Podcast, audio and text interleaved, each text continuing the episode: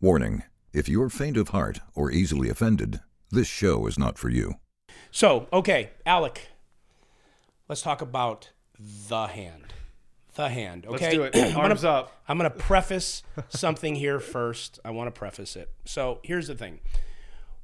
Six years ago, yeah? Yeah. Six years ago, when the controversy happened with the hand, Well, the thing is, the hand happened a year before the controversy, so I'm trying to think if it was six or seven. But anyway, yeah, I get what you're saying. Oh, because it didn't air? No, it aired. It just the controversy arose from What? people in poker making videos about it. Oh, and so, okay. But why did it take a year? I don't know. It's a okay, good question. that I didn't know. yeah. Okay.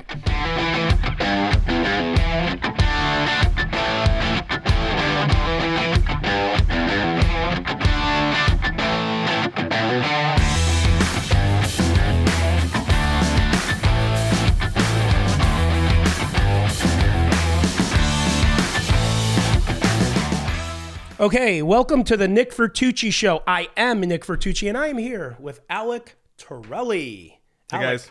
Hey, thanks for being here, man. thank you for doing this. This is Yeah, cool. yeah. You've been. Uh, we'll talk about it a little later, but you've been playing a little bit uh, at the Hustler. Yeah. You've been playing on the streams. Yeah. It's been fun. You've had some big days and some bad days. I know I've had days where I was the single biggest winner and then the single biggest loser. Yeah, yeah. And then of course, you know, in between, but that's that's poker and I think Yeah. You know, with my style too, like it's maybe going to be a little bit more Well, we'll talk about that. I Yeah. Mm-hmm. want to know what you call your style and, and why you have those kind of swings. But how, what we're going to do, how how I see this going, if you're okay with it, let's bang out some of your personal stuff, like about you and your personal life. I have some notes here that I gathered from myself and from you, and then we'll go into your poker career, which even myself, as I looked it up, I was pretty impressed. I didn't know a few of these things that that that uh, I have here, and so we'll talk about all that. I think it's interesting, and then we will talk about the hand. Okay, right. and we'll get to that, and then we'll close out with some just a few uh, easy questions and some final thoughts, and we'll wrap it. Yep. That sound like a good thing? to Sounds you? like a good All right, show. We'll do it. Let's it. do it. All right. So you just recently you told me a couple minutes ago you just had your 10 year anniversary with your wife. Yeah, 10 years married. It was uh, it was yesterday. So Oh wow, yeah, nice. What'd you do? We um we had loose plans that got changed. We went to Dana Point, went to a place we love for lunch, like a health is food it? store, Oh, health food. organic tree or something. It's like a health food place, like right on the harbor. Is that why you drink? No, it's not Earth, um, but it's a really good place. And then we went to a nice hotel called the Waldorf, uh, Nice. right in Dana Point, like on the water, and just did hung you out have? there. Did you get a room? No, we didn't. We just hung out there for the day. Nice. Um, it was beautiful. Like just an awesome day. Cool. Very us, I, I would say. Is that why you drink uh, lukewarm water because it's better for you? I actually so the first time I was traveling through Asia, this was oh man, 2007. It's been a while. And I was on a layover in Singapore and I asked I was at the lounge, I asked the guy for a water and he gives me this water and it's like warm. And I was like, you know, I was kind of taken aback because I've never had warm water Yeah. before. And obviously in the US everything comes with ice. And so I was asking him, I was like, hey, like, did you make a mistake or like, what, why is the water warm? And he was explaining to me like the whole ritual behind it that it's, you know, your body's warm, you need to drink warm water and like all this stuff. The cold water, the ice is actually bad for you to digest, whatever. And so I tried it and I was like, okay, maybe I don't like it warm. But then from that, I started drinking. I was in Asia for a while and then like all the water is room Yeah. temp. And so I got used to room temp water and it's actually easier to drink more water if it's room temp. Well, this is really weird because everything that I've ever drink, I have to have extra ice, right? And just literally three weeks ago, not bullshitting you, three weeks ago, and I where was I? I was somewhere, and they were. It was a health thing where I was learning a bunch of stuff, and I heard just that that you're supposed to drink warmer water, not cold. It's better for your system. Actually, the cold is reverse bad, like you said, and so I've been doing that, and you can drink more.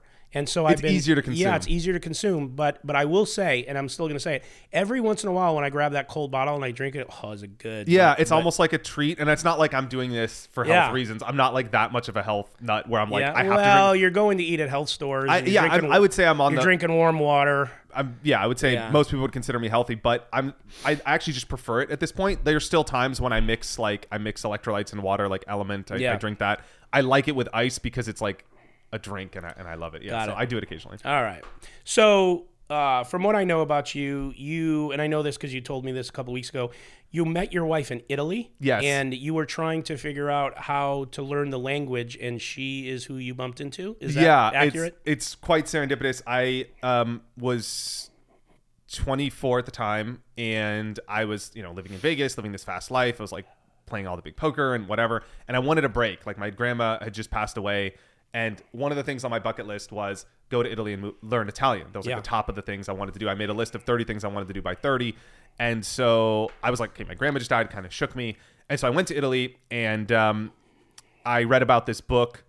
Uh, I read, sorry, I read about this town in a book called Playing for Pizza, and it was a town called Parma. And so I um, went there because I wanted to like explore it.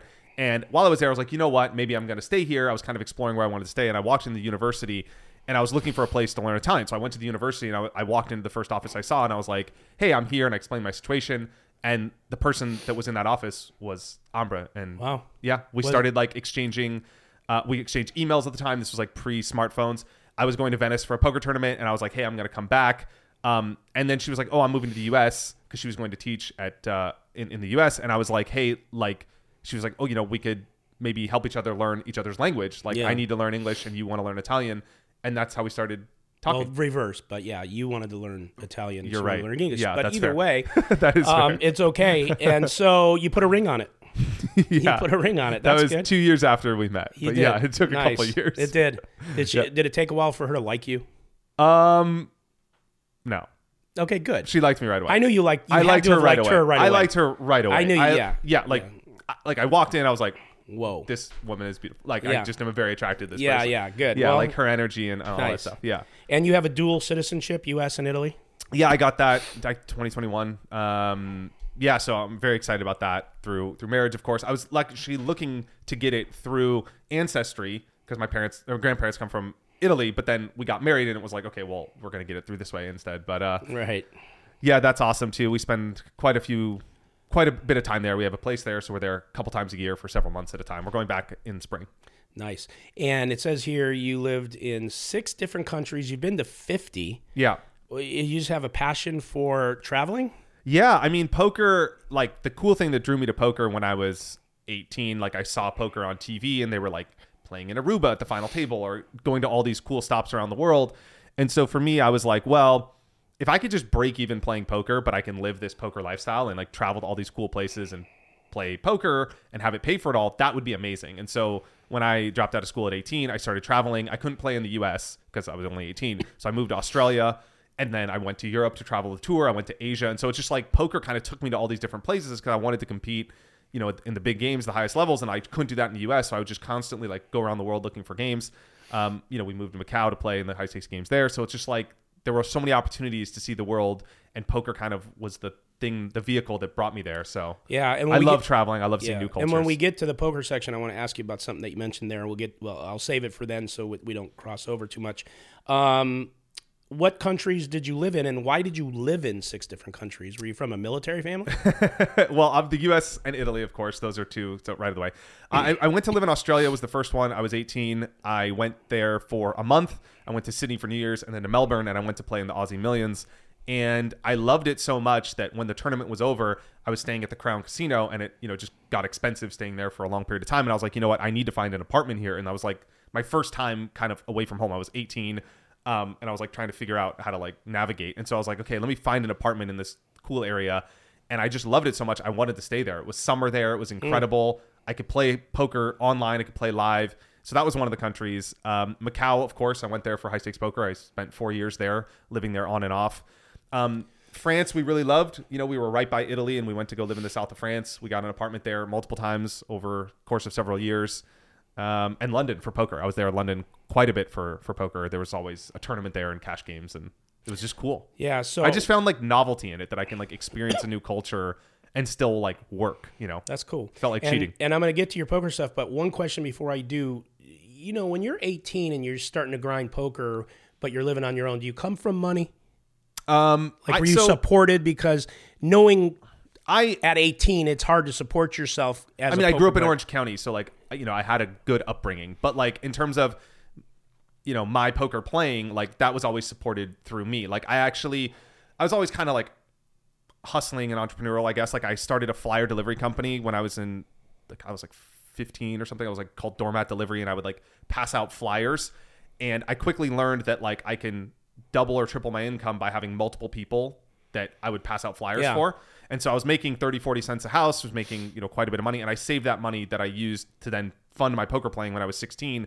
And when I dropped out of school when I was 18, um, I had saved up like 30, 40,000. You know, I was playing Mm, okay. online and I was playing in live games and I saved up quite a bit of money. And I remember my dad was like, you know, um, you know, I support you. I love you. Like this is what you want to do. It's your life. But like, you know, we spent like I was at SMU at the time. I had a partial scholarship, but I didn't have a full scholarship. SMU is a you know nice university. He's like, look, I paid for half of this. Like, I want my share of the money back. And I Wow. I gave him fifteen thousand dollars, or I think it was twelve or fifteen thousand dollars, um, to like refund that money that Yeah. like he had invested in me because I dropped out. It wasn't like I finished and then I played Yeah. poker. So he, would, you know, and it was a fair thing for him to say. It was, it was the right thing. Like I respect th- that.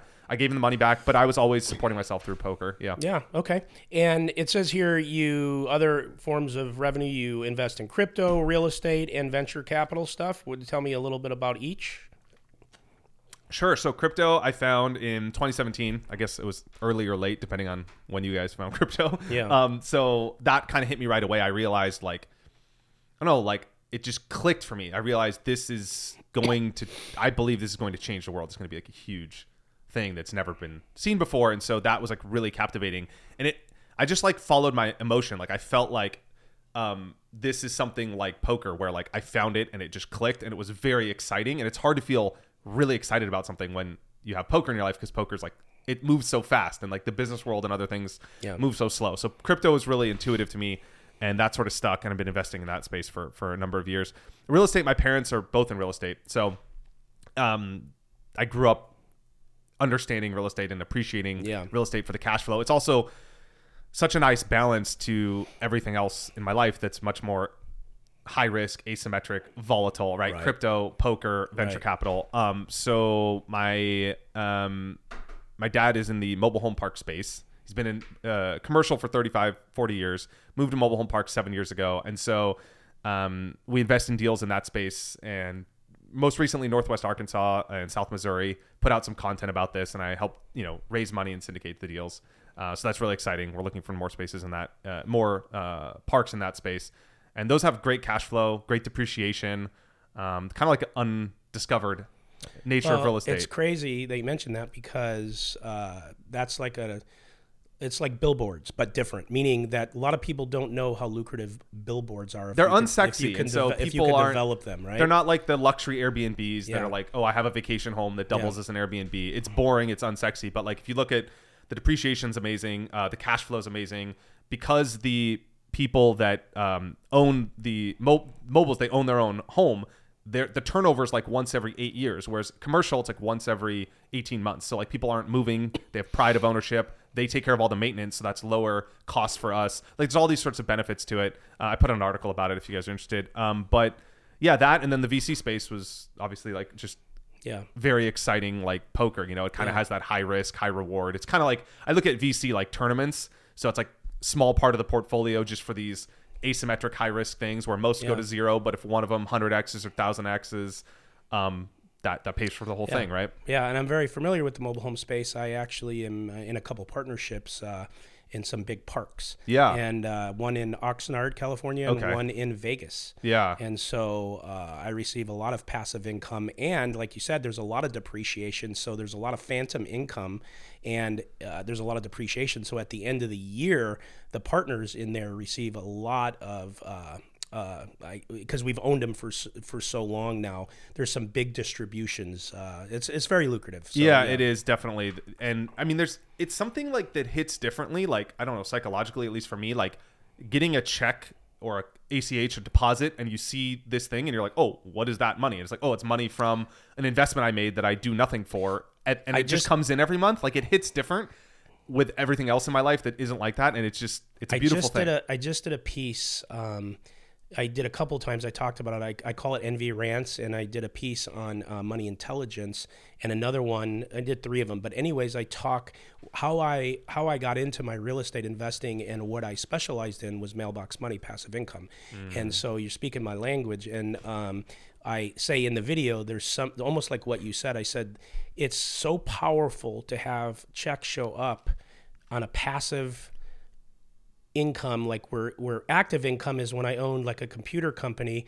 and we had to buy the computers, build them, sell them, collect the money, keep doing and repeating the same thing actively. But if you invest in real estate, uh, and it's a passive income where once you invest in it, it keeps coming. You can get sick, you cannot work, you could go on vacation. It's just mailbox money. It's very powerful. So Yeah, uh, that's that's it hits I built. differently too psychologically. Like for me, it's like Yeah. it's almost like cheating. You're like, oh, I'm getting this That's where I built my whole real estate Yeah. career on passive income cash flow. yeah, it's that's the thing is the cash flow, and real estate really does does Yeah. do that. Cool. That's very cool. Yeah, no, I'm I'm, I'm on board. Of there. course, there's appreciation too. Like the this you know the city that um, our, our our previous park was in uh, in Arkansas is the fastest growing city in the state. It grew at 380 percent last Yeah. year. So like the you know it's exploding because like you know with remote work people are moving to different places. It's kind of like this hidden area, you know, and you're kind of looking. People are looking for the next Austin. You know, you already missed Austin. You missed Boulder. You missed Bend. You know, where are these next places that people are going to move? And so it's kind of like that's kind of the poker player in me It's like opportunistic. It's like being ahead of the curve of like what are people going to do before they do it. Like, and that was you know me going to Macau. It was like okay, this is the next opportunity. I want to be here before everyone else. Or online poker in 2005. I want to be there before everyone else. And so I look at real estate in that way too. It's like where are people going to be moving and where's the property going to appreciate? So then you have that with the cash flow. It's Well, we have a lot in common because in 2008 9 when the mar- when the real estate market crashed when everyone was speculating and buying too much real estate with with you know stupid naughty loans and Yeah. overbuying um, that's what we did and me and my and a partner we went into the first the first area we went into was Las Vegas because the prices have had inflated so much single family homes 300 350 I was buying them at auction for 50, 60,000 at the very bottom. And then that dried up.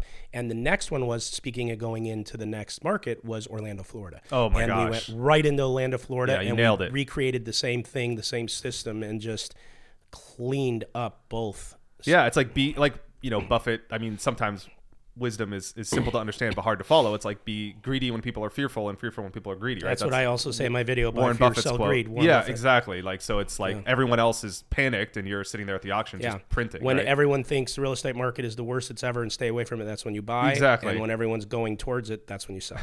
It's crazy. Amen. Yeah, Yeah, we not, have a lot of, in common. not a lot of people know that. yeah. Uh, you write a newsletter uh, about what? Well, I have two. Um, one's poker. It's called Crush Mondays. It goes out every Monday. It's at consciouspoker.com. It's free. Um, you Say know, it slower so people can maybe go subscribe. Fair enough. Thank you for that. Uh, it's called Crush Mondays. It's at consciouspoker.com, C O N S C I O U S, poker.com. And it goes out every Monday. It comes with poker tips, hand reviews from clients that I coach and work with or within our community where I break down interesting hands. Uh, new content that comes out on the Conscious Poker YouTube. That's every week. We have shorts or tweets of the week or Instagram posts Yeah. and then just poker tips like we have you know Yeah. talk about variants and stuff like that so that's one of them I've been doing that for many years and Remind me to talk about variance with you when we get to poker. I want to know what you think of it. yeah sure Because I'm, I was just experiencing it recently. i've ran a lot of sims on this too so i'm happy to yeah, talk let's about talk about that at some point. Okay, I, didn't, I don't have that in my notes, but I want to talk. About it okay i'll write that down and then All the right. second one is uh um it's at it's a investing and wellness newsletter it's at alectorelli.substack.com and I write about wealth and wellness. It's called Wealthier, W H E A L T H I R, because wealth and wellness are two things that I'm super interested in. And so it, it was originally about crypto. I started it like two years ago when crypto was moving fast, and I was trying to explain crypto simply for people to understand. So I wrote a big series on Bitcoin called The Future of Money. And there's like 10 installments about how money is changing and how it's changed throughout history and, and why I think Bitcoin's the future reserve currency of the world. Um, and so that's that's the most popular piece. But then there's just new updates on I talk about mobile home parks, talk about venture capital. Um, You guys might want to go subscribe. yeah. Seriously, that's it's a re- interesting it's- stuff. Yeah, like I, it's all free. Like I, it just it's a passion project, kind of like this is for you. It's like just like I feel like it's kind of a calling for me to help You other enjoy people it. on their journey. I love it. Like Yeah. I was writing a piece this morning um, about trading, about investing, about my mindset and approach, and like a lot of the there's so many parallels between poker and decision making and investing, right? Like in poker, you know, you go to where the opportunity is. and, Like we talked about that, buy when people are selling. You know, like it's the same thing in investing too. So I noticed there's all these parallels. So I use a lot of poker analogies. Uh, people might find that interesting. Yeah, I think they would find it interesting, and and it's something you know I enjoy doing this interviewing and doing that. I love this podcast, but when I do talk and I go on and put out the NV rants about success mindset, uh, wealth tips and different. That's where my real passion is because that's what helped me get to where I'm at. So you have a YouTube channel on finance. Yep. Is that right? Do I have so the right? newsletter um, goes out, and then a lot of times I'll take the concept of the newsletter and turn it into a video. The YouTube channel is called Cryptorelli because like crypto and Torelli. Yeah, I get it. Um, yeah, so I made that channel. It's mostly again mostly about crypto, but there's some finance stuff too. Nice. And you're you speak and you give lessons, but like and you just mentioned this earlier, I caught it from your poker perspective and you apply it to life, business and investing. Yeah, That's kind of the concept how you how you say they're paralleled. Right. And like the thing you mentioned, like, you know, your purpose, like I play poker and, you know, I investing, those, you know, you kind of do these things to make money. But like, you know, the thing that I'm really called by is like, I want to help people make better decisions. And poker's a great framework mm-hmm. for how to think through decision making because, you know, poker and life are both games of incomplete information where there's predominantly skill that dictates your reality, but there's still an element of luck. You know, there's an element of luck in life, there's an element of luck in poker. And so it's like you have to navigate this unknown framework. And then like poker really teaches you to do that because there's probability, there's expectation, there's uh, variance, there's, you know, capital management or risk management in life. And so, you know, most of life is just being able to to make great decisions um not emotionally, but intuitively or logically, right? Using your your better frameworks for thinking through things and avoid emotional decisions, avoid ego, avoid tilt. That happens in life as well as poker. And so you really have to, you know, poker teaches you, I think, at a high level to like master your process, master yourself, master your own emotions, master your, you know, overcome ego and stuff like that. And so- Yeah, and in my book that I wrote, Seven Figure Decisions, I talk about one chapter is about decisions. It's so Awesome. funny, yeah. And it's and and and I say in there, you know, not making any decisions is a decision. The first thing to do is you have to be able to make one because there's a lot of people out there that research a lot of things. They plan to do it, they plan to do it, they plan to do it, and then it passes them by. And I've often even said, you know, sometimes it's not a bad idea to just make a decision. Um, of course, there's a million things that go to that. And even if it's not the perfect decision, then you just make another decision to tweak it. I mean, because a lot of people just are always on the runway and they're never taken off, you know? Yeah, I think it's better to go the wrong way than go nowhere. Because at least if you're going the wrong way, eventually it's going to become obvious that you're going the wrong direction. Yeah. like that's very clear to you if you you know have any sort of introspection or like self awareness. So you're going to then say, okay, this is the wrong way, so I need to turn a 180 and go around. Also, like you said, not making a decision is still a decision. So in investing, you know, not investing is still investing. You're investing in cash, and so because that currency can be printed and depreciated, you have this you know depreciating asset. So you're still investing. You're just choosing the U.S. dollar as your main yeah, store of value. going with the fiat. Right. uh, you're still investing in fiat, right? But there's Yeah. alternatives. Of course, there's there's Bitcoin, but then there's also real estate. There's stocks. There's so it's like all of these complacency things are still a decision. Absolutely. Yeah. Yeah. No decision is a decision. Yep. Uh, okay. Gosh, I could. I'm not going to do that to the to the viewers. I know. We- we I have a could- separate podcast I could literally talk about that all day because that. I believe those principles, which there could tail off into a million different directions, are really the keys to success that people don't understand. Because most people, and again, respectfully, because of the way our society is built and framed, they are built and framed to stay within this box Yeah. of and, and there's nothing wrong with this. I've said this a million times. You go to school you get a degree you go and apply for a job you get a job you work the job you get a retirement. You re- hey look if you're doing that god bless you. It, uh, there's I, i'm not putting it down but what what most people don't understand is there's so many more opportunities outside of that box where you want to create real wealth. And it's just it's just sick that so many people because of the way society is designed don't tap into that and that's one of my passions too is to talk about that Yeah, and like I mean, you know, poker. I have a business, I have a training site. Like, sure, I charge for poker if you want me to like give you my life experience in a day session. Obviously, you know, it is what it is. But like, my passion is, I think, hopefully, you know, more helpful to a wider range of people, and that that I always want to be free. Like, I want to help share all the information I gather, synthesize that through videos and podcasts and shorts and and articles, and just yeah, help people on their journey. It's like something we we, we share that same passion. So Yeah, it's really cool. yeah i didn't know a lot of that about you that's really cool okay so let's get on to the poker your poker career Let's cool do it. you ready for that Yeah, I'm ready. Poker's cool too. all right so you started poker you mentioned you were 18 so that's 2003 Yes. No, I started playing at 16. I was Oh. in high school. I got invited to a friend's house and poker just exploded on TV. Moneymaker won the main event and it was like the cool thing to do. And so I went to his house. I won $12 and I was like, wow, I was never, you know, I didn't make the basketball team. I quit football my freshman year and I was like, I can be good at this game and I could beat all these other people that are cooler than me and better than me at all these other sports. Yeah, right, right. It wasn't your lane. Those other I was in my lane. I was like, Yeah. I got this. And obviously, there's some bias towards winning your first time thinking you're better than you are. But, right. So I started playing at 16, 2003. I went pro at 18, 2005. It's crazy. It's been so long 18 years. It's nuts, right? That's half of my, my life. I'm 35. So it's more than half of my life been Yeah. a pro poker player. Yeah, it's crazy. Well, not a lot of people. No bullshit. Not a lot of people can say that. It's not easy to make a living in poker. yeah, it's a very hard way to make an easy living. And it's one of those things that Not a hard way to make an easy living. it's it's it's almost sometimes easy to make a living for a short period of time. It's hard to make a living for a long period of time because there is variance, and so there's a self selection of like the people that run well in the beginning make a living for a year, and then variance hits, or they make make one mistake, they mismanage, and then the longevity thing is hard too in poker. I feel like. yeah, yeah, I get it. Believe me, I get it. Yeah. Um, okay, and it says here that uh, you uh, you made over in your career a million dollars on online uh, cash earnings. Yeah, I played a lot of online starting out. So um, I started playing in high school, and 2007 when I moved to Australia, I got up early one day because the time change is like crazy to play online tournaments. I won the biggest tournament online at the time.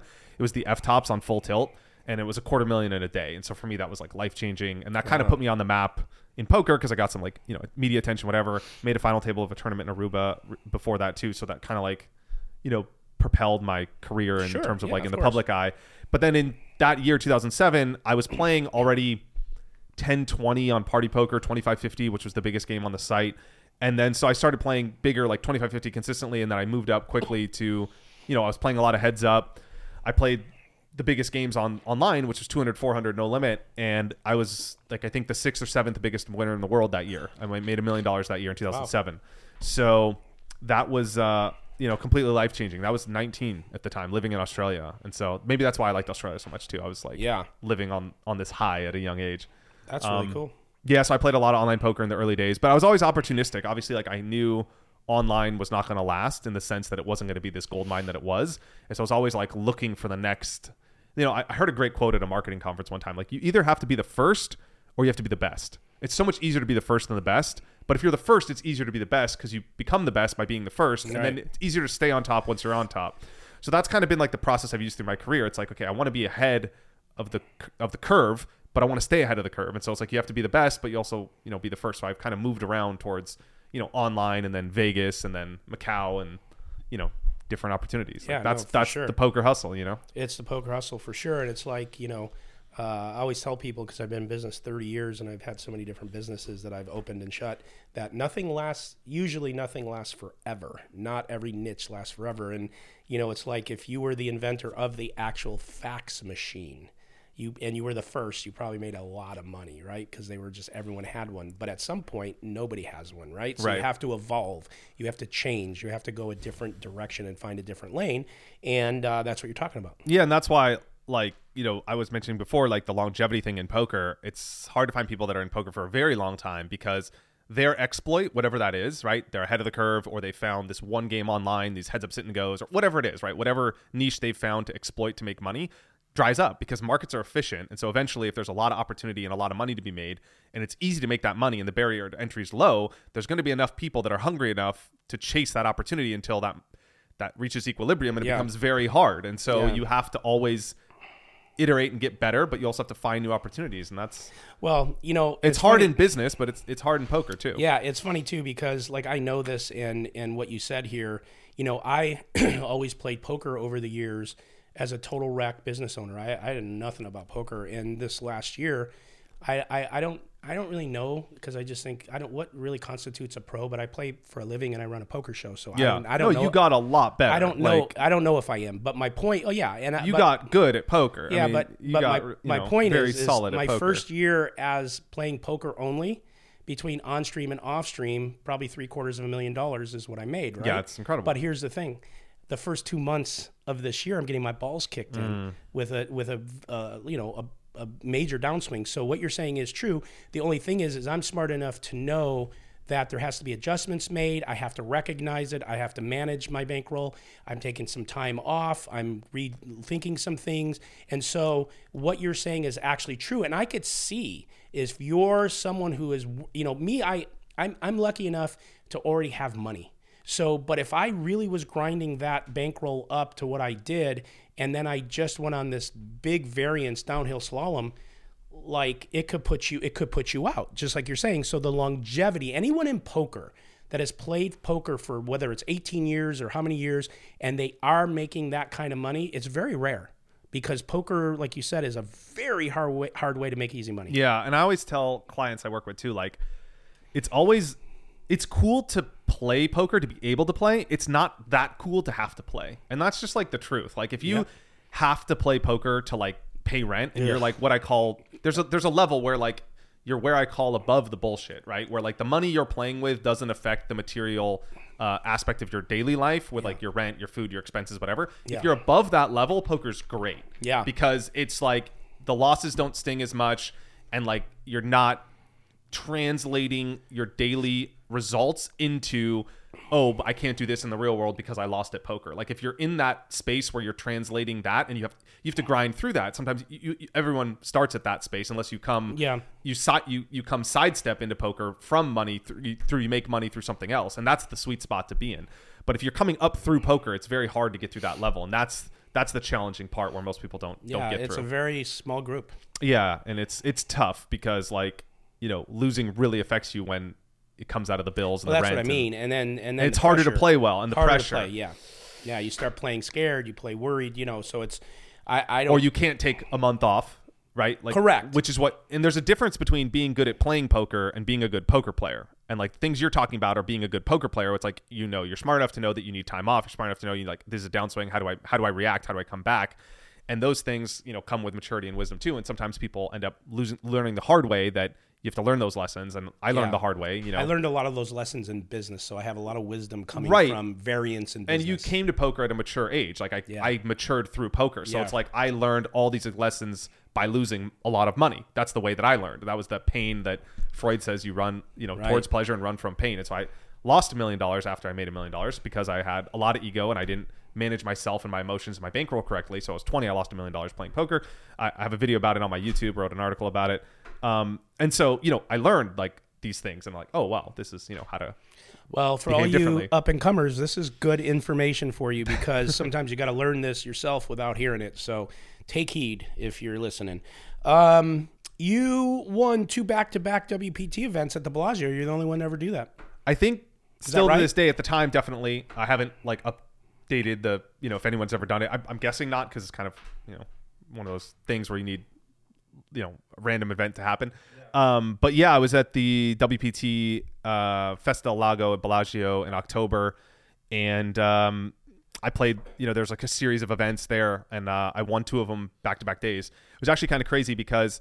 Um, Jonathan Little got second both days. So Isn't we we played heads up both days. Wow. And I won. And obviously there's some, you know, there's some there's some luck there too in the sense that like, you know, we both made it to the final two both days, right? Of course. There's just some serendipity, but yeah, that was crazy. We were on, you know, at the time I think the cover of Poker Pro magazine for this stuff like that when, you know, there's all these poker publications and stuff, so they, they did a piece on it cuz it was just so like mathematically like crazy, right? yeah, you two both back-to-back. Right, and then like now we both are like still in poker, right? Yeah. Which is kind of rare too. This was like in 2009. I had just finished a triathlon, so 2009, I think. And you know, we're both still in poker. You know, more than a decade later, we both have training sites. Like it's just like kind of this Yeah. crazy story. You know, I've watched some of his videos. He's done a couple on me and other people, and uh, he's he sounds very knowledgeable. But one thing I like about him is he's very fair. Yeah. seems very fair to me. Like when I listen to what he, when he does his pieces, he doesn't ever tear anyone down to make content. He's just he makes good content. yeah, if if you're objective and kind, that's that goes a long way. yeah, yeah. And you started coaching in 2013. What made you do that? Well, I think it's like one of those things where I really, you know, I built, uh, you know, now I have a, a brand. I built, a, like, I like sharing things. I like connecting with people. Like, poker's a very solitary game, largely, right? Like, you're always on your own. You're making all your decisions on your own. It's like, you know, you have to build a sports circle and whatever. And so, this was a way that I can, like, plug into my audience and connect with people and, like, help share what I learned to help others on their journey. And that was, like, seemed like an obvious way to do that. You enjoy it. I really like it. Yeah. Yeah. I still coach this day. And now it's it, it's it's different. I'm in a different place, and I work with different clients. But like, I get to meet really cool people. Yeah. they're they're very doing you know they're very successful at business or what they do, and they're you know run a company or whatever. And it's super interesting because they're you know, in their lane doing something at a very high level. And these people are super competitive, right? Like they're used to performing at a very high level. They're used to winning. And, or maybe a lot of times I work with people that were competitive athletes in college and now maybe they're seniors, they just retired, or maybe they're, Yeah. you know, in their 40s and they can't be a competitive athlete anymore, but they still want to feel that level of competition. So they turn to poker and like, so they're really driven by all these other deeper things. And it's really cool to work with people like that because, you know, it's really meaningful for them to achieve something in poker. And then some people want the business side and they want to make money. You just but decide. You just described me. I used Yeah. to love sports. I was into sports. I'm 56. Poker's my competition, Right. You know, and I love it. That's part of what I love about poker is the Yeah. competition. and it's really cool to help like see someone that texts me like a you know story client won a tournament last week or someone texts me like hey I won a 40k upswing and it's like the, fruits light bulb goes on and they and then they a lot of people are get bored with poker because they stop learning and it just gets frustrating and sort of monotonous but then when they see a deeper level to it they reinvigorate that excitement for the game that they felt when they first started playing and so like that sort of Yeah. is exciting and that feedback that comes towards Yeah, me as the to- coach You get to enjoy the fruits of your labor. right is like it's awesome you know it's really it's really been rewarding um it's it's it's led me to some amazing people too that I've become cool. friends with which is Nice. really cool All right, guys, I want to take a minute. We got a new sponsor here on the show. It's Only Poker. It's a new poker app. It's an all in one poker app community. It will give you stats, tell you where the games are, allow you to go in and uh, post games at any location in the world. Uh, it allows you to build circles, which means you can build communities and have chat uh, circles for certain groups. You could be part of numerous groups. Uh, it has everything. It has poker gossip, poker news. Go and sign up. Only poker. Struggling to find an all in one platform for the latest poker news and thrilling poker stories? Only Poker has got you covered. The platform is packed with exciting poker news, discussions, and games that you won't be able to resist. Share your thoughts with friends on the hottest poker topics in our circle. Discover the best poker games anytime, anywhere, and secure your seat at the table. Find all your poker needs in one place. Download Only Poker and join the best poker community today. Yeah, and uh, so you have a YouTube poker channel, ten years uh, by now. You right is when you started it. It says, yeah crazy huh and you started uh, the hand of the day. i started that in macau or actually maybe in monaco or Well, macau. ten years is when you got married, so it might have been right when you got yeah married. and you know ambra like i think you know it was a joint thing and she was filming me like you know the beginning and like helping doing and the just, hands of the day, right just like marketing production like just helping me with everything she's been right by my side the whole time And so your, your channel has, uh, to the date, about 15 million views. You got up almost 70,000 subs. Yep. And you have over 500 videos there. yeah it's been you What's know your channel called? conscious poker Oh, it's the Conscious Poker. Yeah, like Got at the beginning it was like Alec Torelli, but when I started Conscious Poker, I just changed the name to kind of fit the brand. Um, but so I started the channel way before Conscious Poker, like maybe Oh, four years Yeah. before I opened a training site. And I didn't start it to like, I didn't start it with any like business plan. I mean, it took four years before I built a training site. So it wasn't, I didn't have like some long tail, like I'm going to monetize or whatever. It was just like, hey, I have a, this like kind of crazy cool poker life. Uh, I'm in Macau, I'm traveling the world. I play all these cool, crazy hands and have all these stories. I just felt compelled to like want to share that with other people and then hopefully like you know connect with others and help them on their journey. So I just started talking about hands that I played that were interesting and I made this format called the hand of the day and that kind of stuck. People were like, "Oh, tell me more." And then so the coaching sort of came organically through people like reaching out to me like, "Hey, do you offer coaching?" or you know, the first book I wrote, people were like, "Hey, do you have a book?" Uh, and so like I started to kind of listen to the audience and create the things that they told me they wanted as a service or a product. And so conscious poker was kind of like, had a long time coming and born out of all this, you know, sort of built up demand from Yeah. building an audience over time. And you uh, then you took their their input and wrote the book, The Poker Coach. Yeah, so someone reached out to me about writing a poker book, um, and I actually didn't come up with a name. I mean, I'm, I'm flattered by the name, and it's, it's it sounds a little self-aggrandizing, so I didn't come up with this name. But they, you know, the publishing company has all the rights of like kind of how it works. They're like, this is how we market it. This is the cover. These are the graphics. And I was kind of like, hey, can I do this with my graphic designer? And they're like, no, no, no, that's not how it works. Um, so they came up with this this you know this book and this name and this thing, and but they gave me freedom to like outline it and, and write it how I want. And so yeah, I, I wrote something that I thought would be really good for people that were wanting to learn poker that were coming from um you know, not necessarily coming from business world but just like not coming from a poker background so it's not like a very i mean it gets into some of the principles Successful business wrecks. Right, and it gets into some of the principles that are a little bit deeper, like hand reading, and I talk about my hand range funnel and like pot odds and, and ranges and stuff like that. So it gets into some of the more the deeper concepts, but it, it's coming from a perspective of like, here's how to treat poker like a business. Here's how to think about the mindset, the bankroll management, and like how much you should be risking. Here's some of the variants involved, and then here's like how to build the strategy, like layer it from the ground up. And so it's meant to be like a linear walkthrough book of, of how to help people. Where would so, one find that book? thepokercoach.com. I bought that domain after Right. they told me the title. Um, so thepokercoach.com, you'll see reviews, all the books. We have 100 plus reviews, most five star. Really proud of that. Yeah. Um, so yeah, thepokercoach.com or just look on Amazon for the Poker Coach you or think maybe I could score a copy of that? totally. All right, I'll give you one of mine. Yeah, let's mine's not very good, but I dying to read yours. Let's swap signed copies. All right, you got it. Yeah. deal.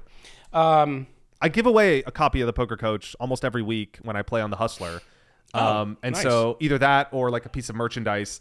And I always do this fun thing where like you have to guess my result, and the closest person to guess my result on Twitter or Instagram gets a free copy of the book, a signed copy. I mail it to them, or like a piece of merchandise, or maybe a membership at Conscious Poker. who's the jerk that got a copy when you lost the most? Oh yeah, so some people guess like this one guy like I lost forty seven thousand one week, I, I know, one fifty five and lost forty seven, but like the guy that guessed is like minus forty nine thousand. I'm like, fuck, this guy was exactly Yeah, right. Like, you know, yeah, yeah. I sent him a signed copy. Here Yeah, you go. there buddy. it Like, yeah. well done. Nice. Yeah, Well done.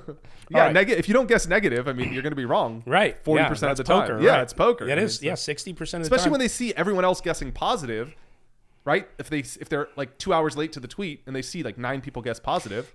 Yeah, people, you know, people in some people in poker, poker players, and of course, you know, people just starting, and even a lot of people have been around it, don't realize that what you said is exact stat that I that I have in my head and that I know is that if you're a really good poker player, you're probably only going to win about sixty percent of Yeah. the time. You're gonna have to, you know, Yeah. ish, right? Yeah. Depends Yeah. on how long you play. Depends How on long how you soft play, the game. I mean, right. there's a lot of Yes, variables. of course. It could be up to 70, but it's never, it's not 90%. Like that's impossible. Right. It's not even 80. It's No. maybe 70 It's at not the like high the end. fastest runner is going to win nine out of ten races right. or ten out this of ten. isn't chess. Like Magnus always wins. Like it's Yeah. not like that. No. Yeah. 60% is, is very good. 70% is like, insane. yeah, like world class, but also the variables have to be in your favor. You have to be playing longer sessions, super soft, like, you know, games of where your edge is a lot bigger. So yeah. Yeah.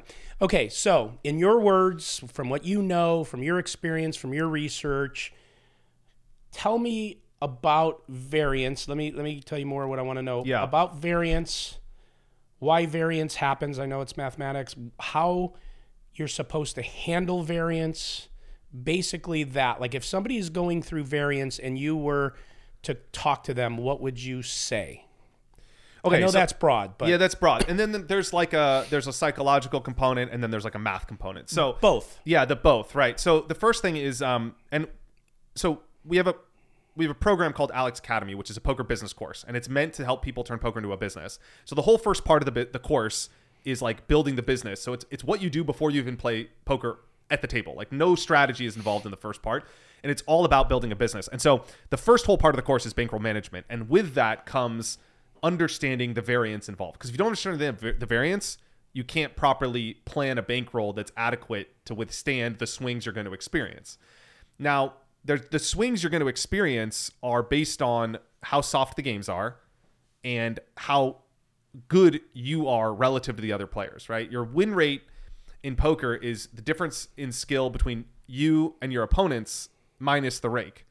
So, if you have a very very big edge and you're playing many many hours in a given month, you might not need as big of a bankroll or as many buy-ins because you're not going to go on a, a very long downswing, and your edge is bigger, so you're not going to you're not going to have as many uh, buy-ins that you're going to be losing. You don't need as many buy-ins uh, to withstand that variance. And so th- there's like a sort of a formula here. So there's different variables that you enter into into a, a calculator, let's say, and it spits out a solution. So I walk people through how to use that. There's a calculator later available at Primedope, but we have content about this on Conscious Poker on the YouTube. I walk people through how to use it. It's obviously more in depth in our course, but it's also free at Conscious Poker on the YouTube. So it's it's I would say like that's really important to do as an exercise because until you know the variance, you don't know how to play in the bankroll. And then also mentally, there's the mental component too, right?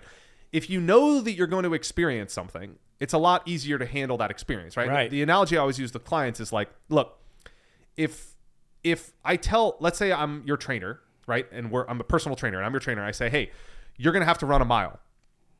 and you know I tell you this the day before. Tomorrow you're going to run a mile. Be here at 8 a.m. and we're, you're going to run a mile around the track. It's you're ready to do that activity. You get prepared and you're ready to run that mile, right? But if I told you at the end of that mile, now you have to run three more miles. You're like, fuck, I can't do that. I'm Right. out. I'm done. I already, I'm done. I already committed to a mile. I didn't commit to four. But if I told you the day before you have to run four, you can still probably, you know, you can get through it. You can walk it. You're ready. So it's like that with poker and the variance too. Like if you know you're going to experience 20 buy-in downswing, and I'm not saying that's the number, but if it is, you know you're going to experience 20. You don't, and you have a 20k bankroll. You know you can only play 5, 10 and buy in 1k or 2, 5 and buy in deep, and you're ready for that experience.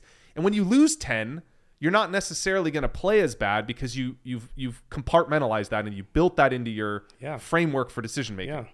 So that's super important. And um, poker is a game where I don't want to say it doesn't matter how well you play when you win, but most people play pretty good when they win. yeah, you, you, are in the zone because you got confidence and you're playing good and it's going well. it's going well. You're willing to make big folds. You're not getting it in. You're not spazzing out. You're willing to like avoid the spots and just not Yeah. three bet with the seven five suit. Like you don't. You're just like I don't care, you know. And so poker is really a game where your results are dictated by how well you play when you're losing relative to how well everyone else plays when they're losing. Because everyone plays pretty damn well when they're winning. Certainly better players play better, but you get the idea.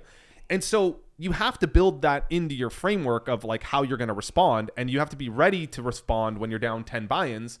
And you still have to have the aggression to be able to three bet the hands you know you're supposed to three bet. To Right. double barrel when you're supposed to double barrel. Yeah, because you sit there and you're like, I don't want to do that right now. Right. Or like I'm just gonna call here because I'm running bad, or I'm just gonna call this spot because I never hit the turn, or I'm just I'm not gonna bluff here because I don't want to incur the variance. And as soon as you do that, you're fucked. Like it's over. You've lost. You It's over. You've given up all your edge, especially in like the games we play. They're higher stakes. They're more competitive. Yeah. If you're not willing to pull the trigger, you're just you're just drawing dead. Yeah. And so, you know, building that into your mental framework is like super important. And I like, you know, at this point in my poker career, I do work on the strategy, but I would say like half of the time I'm working on the game, I'm working on myself. You know, I'm working on mastering myself and like how do I play at my capacity. How do you work on that? The psychological part of poker, the emotional part of poker. Oh man. Yeah, a lot of ways. I mean, I've worked with you know ment- mental coaches in the past. Um, done like you know mental training and hypnosis. Like I've done a lot of things like that.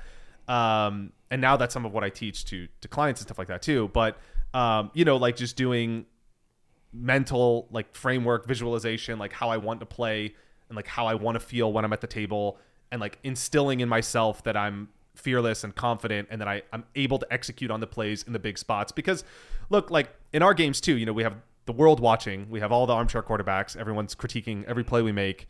Um, and we're also playing for a lot of money. It's under pressure. I think playing on TV or whatever you want to call it, uh, even if the money is smaller, it's harder to play on TV than it is to play Oh yeah. games that are bigger that are not televised. I've For had sure. experience in both. I've It's played- hard. It's hard playing when every eye is on you, making a Much a- harder. assumption of what you should, shouldn't do, and you know. and everyone has perfect information, so they all know the right decision. Oh, and yeah. you don't know the right decision. No, of course. Yeah. And so, like a lot of what I do is focused on gearing up for these moments where it's like very hard to be at your best. And there's a there's a difference between you know me at my A game and me at my B game or my C game. Uh, and so yeah, like I do like you know fasting sometimes and like working out. And so like my workouts are more um, they're as much mental as they are physical. And a lot of what I'm training myself to do is to perform at a very high level mentally under a lot of pressure. So like I'll run on the treadmill, and this might sound crazy, but like I'm trying to be the best poker player I can, you know, so I'm doing things that seem kind of extreme, but Sure. that's kind of where I'm trying to compete at. And so I'll, I'll run on the treadmill, right? And let's say I'm doing sprints on the treadmill. I'll run at 10.0, which is like pretty fast. You know, you have to pretty exert a lot of effort. Uh, and I'll do that for like a minute or two minutes, right? So I'm, I'm pretty much at my physical capacity. But while I'm doing that, I'm trying to breathe through my nose and slow my heart rate down. And I'm also trying to visualize mistakes I make at the table. So I'm, I'm walking through an entire hand with like all, you know, poker happens slowly, right? So I'm mm-hmm. visualizing like my betting patterns, my emotions, and like how I'm acting and how I'm, I'm playing through hands and I'm replaying hands that I made a mistake at the table and I'm replaying them correctly. You know, because when you like visualize yourself doing something correctly, you like imprint in your mind how you want to respond in a situation before you've been there. So let's say I get the lineup, you know, from Feldman, whatever, and I'll go to the gym the day before the session. I'll visualize like, okay, if this player's to my left, these are the spots I'm going to attack, and this is how I'm going to play. And so I'm like getting in this like mental zone where like by the time I get to the table, I'm just like extremely focused. is that why And I'll meditate twice a day. Is that day. why when I was to your left, that when I would when the board, when I would be the pre-flop raiser, the board would come and you wouldn't think it was in my range, and I would make a c bet. You would always raise with nothing. Was that the card you had on me? No, it wasn't necessarily about you. It was that was more of a joke, but can't that tell did you. happen a couple times. did but that was Well, more. one time that was I had more of a top pair joke against you. You did. You did. So, Was I it mean, I wa- tens? yeah, Yeah. I wasn't bluffing. I mean, I No, had no, it was a joke. It was Fair a enough. joke. Um, do you, speaking of like seeing and I don't- you didn't say the word anchoring. Do you work NLP ever? Um, well, so like some of the things that I did in hypnosis were like, you know, you repeat, you, you count your count yourself down to like get into like a Yeah. alpha state, right? And then you kind of like repeat affirmations, mantra, whatever you want to call Sure, it. Like sure. people label, like they hear labels and they get they they're triggered or they feel something. So you repeat a statement to yourself about how you want to perform. Yeah. And so one of the things that I learned, uh, and this is something I, I work with clients too, is like your subconscious mind doesn't understand the negative form of something, right? So if we do an exercise, and we could try this with, with the audience, like if I tell you to close your eyes and not think about a red umbrella, don't think about a red umbrella, don't think about a red umbrella, don't think about a red umbrella, whatever you visualize, don't think about a red umbrella, you can try and think about a green snake or a purple car or a blue goldfish, but like somewhere within your frame of visualization is a red umbrella. Yeah. Right. And so what I told you not to, I told you not to think about this object, but it's still there. It's certainly more prevalent than, let's say, you know, a, a green Gatorade, right? Yeah, because I told you, I, I brought this into your your your your idea. And so a lot of people what they do in poker is they tell themselves the thing that they don't want to experience or feel or do. They say I don't want to play bad, I don't want to tilt, I don't want to lose focus, I don't want to make dumb decisions, you know, whatever. And so you really have to be careful about the programming you're choosing to put in your mind because your your your subconscious mind responds to the way that you So what would you re- it, what right? would you replace? I don't want to play bad. I don't want it. What would you replace that with? So my mantra that I use is like, you know, I something simple would be like my goal is to play the next hand the best way possible. Right? So that's affirmative and it's stated in the positive of how you want to perform, Right. be, think and feel. So saying I don't want to make a mistake consciously to you is the same thing as saying I want to play the next hand perfect. Not making a you just have to reframe how you say it and not put it into a positive. Right. Not making mistake and playing perfect are like two sides of the same coin, but your interpretation of those things on a functional level are profoundly different. Yeah, because you have fear of making mistake, but Right. when you frame it, I just want to play the best hand. There's no fear there because you're Right. just telling yourself what you want to do and, and you're going to do. It's a command to yourself to perform at your capacity, right? So Mm-hmm. these are all sorts of like things that I'm doing, whether it's through meditation I do twice a day or like at the gym, the visualization. Like, I mean, yeah, it's all part of like how What I'm the hell did to- you say to yourself when you wa- lost the 47 ball before? what was your whatever you said? Get rid of that. Quit poker. Get rid of that. No, so honestly, like my, uh, and that's something that you know is really, it's really challenging because like my, you know, getting ready for a game to me is like a big sort of process, right? So like my approach to getting ready for poker is like, you know, a lot goes into it, and so it's extremely rewarding when I win 55 and I just feel like I played phenomenal, Sure. but I get rewarded for playing phenomenal. And it's really frustrating when I still feel like I played pretty damn good, but I lost 47. I ran into aces three times that session. I just put out a video about it today, which by now will be in a couple weeks. But I, the video is called I Got Destroyed on Hustler. And I got destroyed. I ran into aces three times. Yeah. And so, like, but other hands too. And maybe you make one mistake and it's session turning. sure. And so, like, it's very frustrating to give all of this effort and energy and attention and dedication and then not be rewarded. Like, that is very hard for people that don't play poker to understand. It doesn't happen in other f- aspects of life. You know, like Yeah. in chess, if you do everything that I'm talking about and you Why make do- better moves, you're Yeah. going to win. Why do I picture you before a session sitting in the middle of a room with a poncho with your hands up Indian style with like a bunch of incense smoke around you? No? no, no, not at all. Okay, cool. Like I, I'm, I'm. People probably get the idea that I'm more like Zen and like Yeah, yeah. all of this stuff that I am. Like no, like sometimes it's just like On the treadmill. Right. Yeah. Yeah. Like I'm more of an active person. I like to do things. It's hard for me to sit still. So like the idea of me like sitting in this perfect zen state and meditating with all these incense is like I don't even have time to light the incense. No, I like. I you know like I'm at the treadmill. It's more of a troll. right. Yeah. Fair enough. Um, do you think that taking poker breaks are a good thing, a bad thing, plus or negative? How do you feel about that? That's great. Yeah. good? I think most people um, have a limit to how much poker they can play at their capacity and play well. And that's different for every person and it's different at different times of everyone's life. And when you're losing, that pie of how often poker can be in your life shrinks, right? Yeah. So being mindful and respective of the process is something that I had to learn, like I said, through, you know, ignorance. So you think it's healthy? ignorance and arrogance, and it cost me a lot of money. Very healthy. And I think like you know I've always been like a part time, full time pro. Like when I was in Macau, I would play 80 hours a week, but then I'd go to Italy and not play for a little while because like you need that equilibrium. But it's very hard, I would say, for most people to play 40 hours a week, 50 weeks a year for five years. Like that is not even of the professionals. Oh, yeah. that is not. Well, I could tell you, I people are operating. for one point a year and eight months, yeah, two to four times a week, every week. that's a lot. Okay, a lot. And and like I said, I was on a good trajectory, so it was a little easier. But Right, then yeah. when I hit the down uh, trajectory, I and it's a big joke on the we, I and I started it because I started going. I'm eight in a row, nine in a row, ten in a row, and I don't know if it was like eleven in a row or twelve in a row. I forget what it was. Losing sessions. And uh, you know my games play big too, so like it's it's you know it adds up. It adds up, and uh, I was there for. you were there for a few of them. Yeah, you got to reap the rewards. But and that punt to you with the ace five of hearts Oh, was yeah. just a pure punt. Yeah, like that I was mean, just a punt I of woke up with it, frustration. too. Yeah, you, you had aces. Yeah, yeah. I mean- and so, but anyways, regardless, that's the point. Is is I. I broke the streak and won like 20 something thousand. And when I realized I needed the break was when I still didn't enjoy myself. Yeah. I won. I broke the, the, the downhill slalom and I was so miserable at the table. Right. Even after I won, where I, I was driving home and I said to myself, you know what? That's it. I need a break, man. Like I was so thin-skinned and cranky even when I was winning that I thought, okay, I, I need to take a mental break. I need to get back to the basics, go work out, go do things. Right. And I'm only a couple weeks into it. I feel amazing. Like it was hard for me at first because you get addicted to playing. Like when you're not go like when you're going to play, it's exciting and you and, and it fills time and it's like you love because you love doing you love doing it. But what's nice about this is it's been a couple weeks and and and I realized if I never played poker again, I wouldn't I'd be sad, but I'm okay.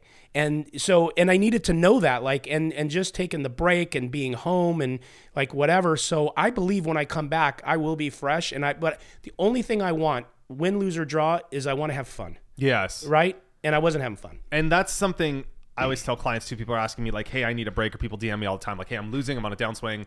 You know, should I take a break and how long?" And I always tell people like, what worked for me is not to put this arbitrary thing time on it. like a week. It's being aware of your own emotions and how you feel, and understanding that the time to come back is when you really feel like playing poker, and it's Yeah. the number one thing you want to do in your life. Yep. Until you feel that emotion towards poker where you're excited about it, it's not time. Yeah. And I noticed that like, you know, you you kind of alluded to this too, like doing something else in your personal life that empowers you, whether it's working out or brings you confidence back that you feel at the table, like accomplish something, like you work on a project or you go back to your business or you build something, whatever that is, that kind of gets your momentum back. Because in poker, you lose all that momentum. But when you build that back in your personal life through like you know routine, routine diet, nutrition, and and business, whatever it is, you kind of feel like, all right, I, I got my shit back, and then you're ready to go tackle poker. Yeah, it's funny you say that because instinctually, when people ask me, "Well, are you coming back next week, week after?" I said, "To be honest with you, I don't know. Yeah. It could be next week. That's the It right could be two weeks. It could be a month. That's I don't answer. know. I'm going to know when I know. But like you said too, I've been. Um, it's it's opened up more time in my my brain to where like I've been crushing business the last couple weeks like where I'm now refocused on some of the things that I really needed to like go harder on because you know when you play two or three two or three times a week there's only so many hours in a day It's all consuming. yeah it's very consuming especially so- if like you're at this point you know you're now you're starting to study you're like reviewing you know you're talking to talking with hands with friends like it's not like you know people see like oh you played five hours on the stream and No. three hours after oh it's only eight hours it's like it's everything that's before and after those eight hours you know and I if would- you're building content I would around it, too- literally study before I played, and then I would go home after a session, and I would redo the session with somebody. yeah So it's Yeah. the whole day. yeah and then it's You the- know? a little bit the day after because then your sleep schedule's interrupted and then Yeah. you got to get back on track it's like three days a week is a lot It's a lot. at the high levels, you know, big games with the emotional it- volatility too to get back on track. 'Cause it's hard to go from losing 100k to business the next day, where the pace of business is like, you know, a, a, a fraction of the pace of poker.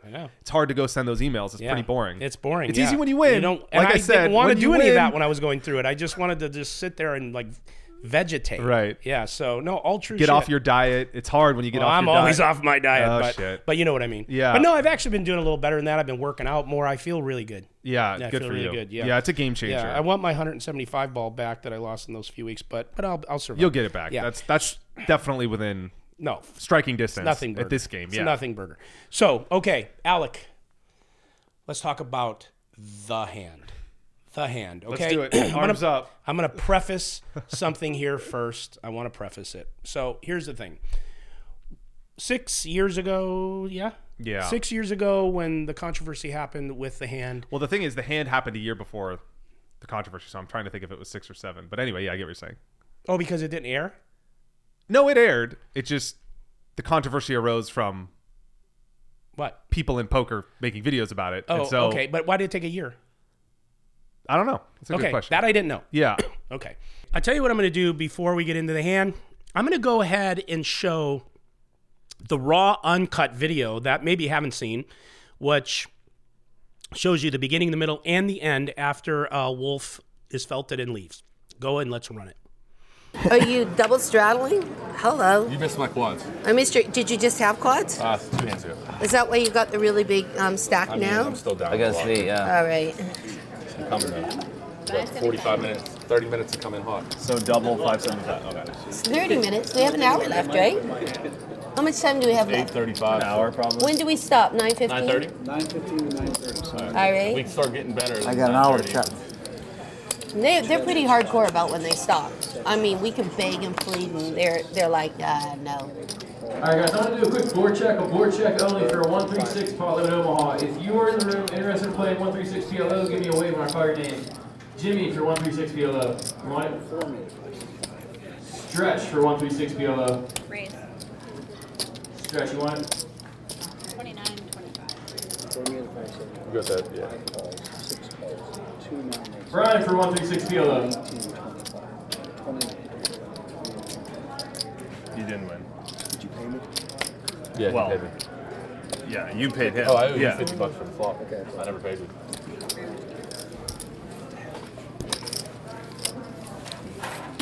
Brian for 136 PLO.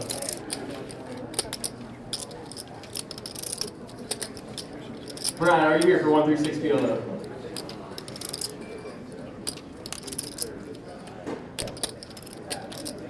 Gene for 136 PLO. Gene, are you here for the 136?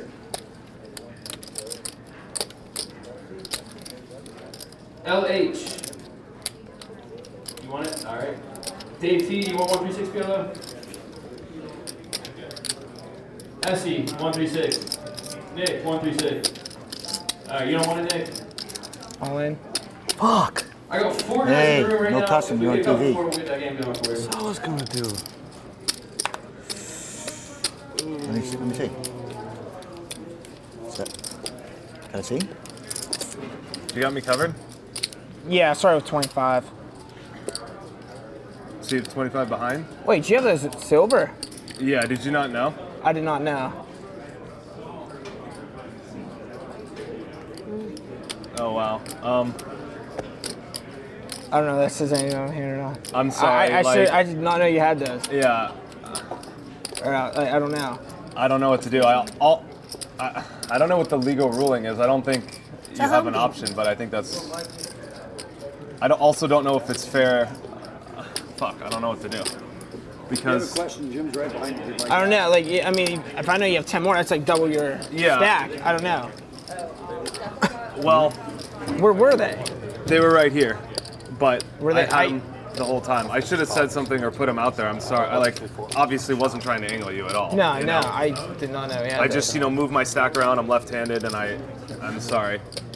Um, I don't know what to do because it's like if we Rolling edge, you have them. I mean, if we just like It is what it is. if you just call and we run our equity, it's like unfair to him, yeah, right? yeah, yeah. But at the same time, it's like unfair to him that you know he puts in. All right, guys, Yeah, but he could ask for on chip that count. Are you guys interested in Yeah, but I mean, yeah. that happened to me the other day. Same thing. He, he didn't see the great tip. I didn't see the Yeah, I mean, I thought he had Jojo had all the chips. Like, Were you I didn't there? know he had 20. Like, that just Jojo had all his big ones behind up on Yeah, the and it's also- the drama. So I mean, I, I don't know what to do. Like I don't know if Done there's there's like the legal ruling is he has to shove in this spot. Yeah. He didn't know I had these chips. And then I just saw you like put it like I thought yeah. Then I just seen that's And why I asked like, kind did you it was have them? Kind Like, of I my didn't know. fault because they were here and like I had just won these and put them here and I, I didn't know you had them and there he didn't the know I whole had time. them and so he shoved, but he he went all in for 10k more than you know yeah, I was basically thinking you like fifteen thousand. So like I, I don't. But yeah, I mean if it's a I'm like trying then- to help you, but I don't know what is legal or fair. We always want you to keep your big chips out front. Yeah, it's sure. probably my fault, but it's, uh, if I make a deal with you, then I don't know if that's allowed. You know, it's like between you guys. Your heads up.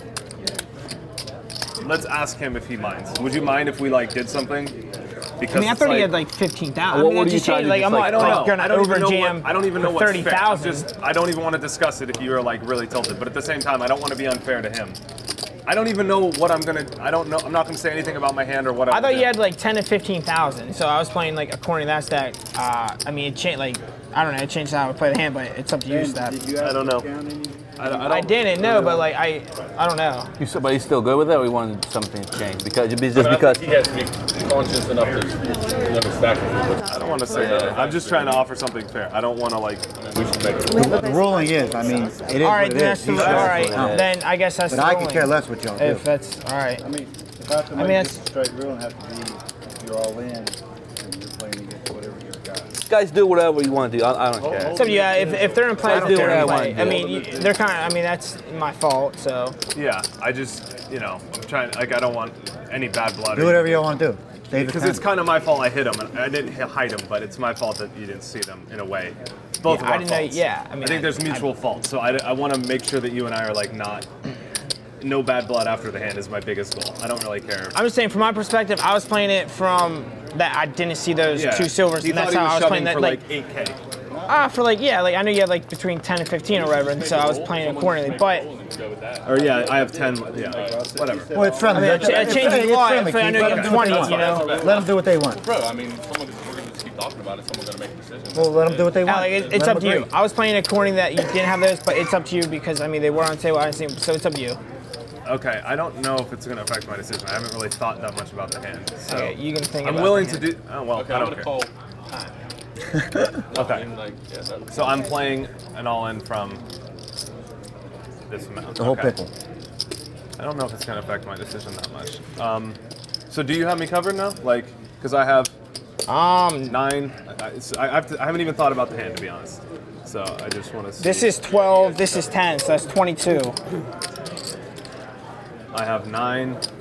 No, this is ten. I started with like 25. 20. So I have 20. One. Where's my, where's my, 26 where's right my there. drink, son? You got all the orange on top. You're slipping. That's uh. No, this 11. is 20. I wasn't doing Oh, ordering. right, right, right, right, right. No, no, no. Ten, 10 that's You got there, big 10, guy. 10 20. Right, right, right, right, 20. right, right, right, Worked right. out of. Yeah? 21. Donuts? 300. Me? Nah. And you have me. You have more. I have you covered then. Yeah, have if me- you you have have me covered. That Yeah. one should lose some weight, you know. I'm like 210. Just wanna be I guess this is a tune-up spot. he- Like you you, know, we've been waiting to get in. What? I did he call time 200 too. Someone. Uh, I can't hear. That's what he weighs, 200. I don't know. I think we should give him second, more 'cause I time. didn't to think think, about like, the 'cause he, yeah. I'm 210. So could you? 210 right now. If Twisted still on sex appeal. 210, but like you told her, pretty much Six told her. K. 200 pure Now I actually have to think about the fucking hand. I just didn't want you to think I was like angling it. Gotta go to the bathroom. That's Yeah, a yeah. big thing going on here. I just didn't really, I was gonna do same thing. That happened to me with um, JoJo the other day. We were playing cash game. I put them all That in. is what it is. And he, and he said, call, right? I would have never done it. Yeah. It's And kinda he had all the actually. big shit behind him. And he just kept piling them, piling more on. And they were It's like kind of stuck sick because I'm for sure calling 10k. But that's my fault. I should have some count. You? Might get away with this one. But when you see it, and you make a move. 8k and like I it's did. 21k. like baby did. Were you really gonna do that? Yeah, I was. Uh, yeah. I made my decision once you like think about my decision. But your Full range is consent, full full. So is it reasonable for me to call time now, or what? I mean, we've been sitting here for six minutes, bro. All right. Well, sorry that now time doesn't play in poker. This is sick. I'm discounting a lot of hands here because of how how, how you acted, which you might act the same way with with those hands too. But just because you're the wizard. Damn, he gets respect too, man. That's they give this kid respect. That was me. They would have called already, man. You know. Donkey gets respect. Yeah. Stop with that. Luck. The luck dog.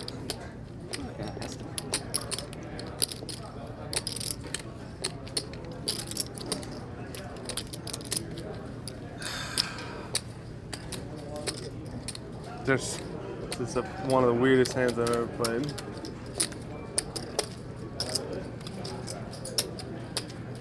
Sorry, I'm taking so long. I mean, I called time four times and there's still not. I mean, That's fine. That's fine. Oh, we got a 50, 100, 200 after this. yeah, good.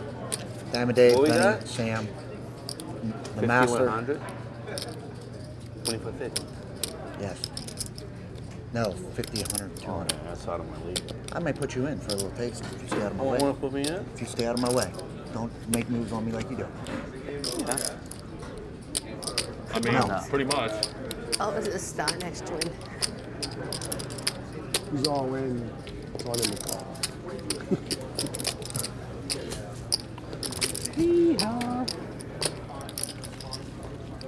Big league. Sorry, I was commentating. Oh yeah. You playing? Oh, you like you like that? I think I like Oh, against me? Dude's spot better, but On me? yeah. Oh, what do you? On me, he bluffed me. Yeah. Which time? Hey, what is it? No. He fired 8800 at you on the river. Oh yeah, he had me beat. I had nine seven. You have biscuits. He had king queen. I seen it. How, are you, buddy? I had nine seven. Off. I had I had biscuits. Did he have something? Yeah, he had a top. Such a fucking weird hand. Oh, All right, no, my hand. What? Do you, my hand's not that good. Yeah, that's what I thought. I That's, that's why, like, I'm not doing that if I knew you had that extra ten. That's why This it's is a fucking like, crazy hand. I mean, I, do I, I a call. feel bad. I, I don't know if I lose or win. Oh, I, man, just- split Ed fuck Pat. Do you have a pair? I. I mean, what the fuck? I called you. you're good. Wow, this was gonna do. Yeah. Help me. Like that's why, like, I didn't know you had that extra ten, or else, like, I'm on That's just why I over offered you a deal. Like I. No, and then they I were like totally all complaining, I, and that's why, like, I, I was playing for that. Like, I thought you had 13. Yeah, It's like that's why I wanted you to be fair. Like I didn't even think about what I was gonna do. and I didn't wanted know you offer had you a deal. So weak Like when you did that, he's gonna call. yeah, but that's why I was like trying to be fair. It's a lot of I mean, bro, like, you understand. You know what I mean? Just the way I'm saying, if someone should just make it a rule Yeah, yeah, and yeah. stick to it instead of beating around the bush about it. Yeah, I know. No, but, but you have I'm to not, like, if anything, I you're just, not like, being a dick. Oh. I just wanted you to playing understand. poker, we're playing Like, poker at the end of the day. A yeah, roll's a roll. I'm gonna make the best decision for twenty thousand dollars. I'm gonna Yeah, ha- have to make a profitable decision. No, it's fine. But like, I really tried to like. I thought I had the best hand because I thought No, it's fine. if you think I have less, you're more likely to bluff. So that's why I wanted to say that ahead of time. But at the same time, you could have had aces, and I could have been fucked too. You know. Robert, and Todd for 136, Father in Omaha. Brand new game, table 15. Middle of the room. I'm there. What balls on? Is this seriously the last hand? Did I just dawn No, about not for 20,000 last hand? Not for us, right? Pretty close. 9:30. After that 20 minute hand. I'm really sorry 9:30. for whatever my part in that hand was. That's really fucking crazy. We got a half an hour, 45 minutes. What are we playing after? 50, 100. Great. Nice hand, nice call. Yeah, thank. I mean, thanks. Yeah, you screwed yourself right there. You know what I'm saying? I, I mean, I could just fold. I just thought he. You almost got me off it. I mean, I'm snap calling 10k. Like that was easy. If Oh, he has me. I had 21 250. Oh yeah, plus the bet. Yeah. 21 more. That happened to me with JoJo the other day. He had all the chipping on. Played eight hours and still have the number right. Well, I'm not. I mean, I'm gonna think about it for 24,000. I'm gonna just think about all the. There's a lot to think about in this hand. Like they, he was like trying to do like let's do like equity like let's let's do like uh I you call and we just sign it out yeah but like it was like kind of like That's fair to me Keith, you know, because I was gonna I like at least call or like What's just make it That was right. I think it would have been over a long time. Call. All in call. I'm all in. Call. Thank you. Thank you, Cletus. Thank you. Wow. What the hell did you have, Stab? You were gonna do the same thing. Ajax flops. You should have made him put that baby in there too. Oh, He doesn't have a hundred thousand in front of him. Yeah, I- yeah, I was gonna do the same thing. If you guys are on that 136 game, please make your way back to table number 15. Why don't I get get it? Hey, give me ace queen. You luck box. Hey, I'll uh, give you a piece of me in like a future game if you want, to make up for it. If you want it. I Said honor really don't want any bad blood. Like I'll do something to try and give you some equity back Yeah, yeah. in the future of my Alright. career. I mean, I'm winning two seven. This is the end of the hand. Several minutes go by, and as Wolf gets up to leave the table, I again reiterate my offer to give him a piece at face value. Danny.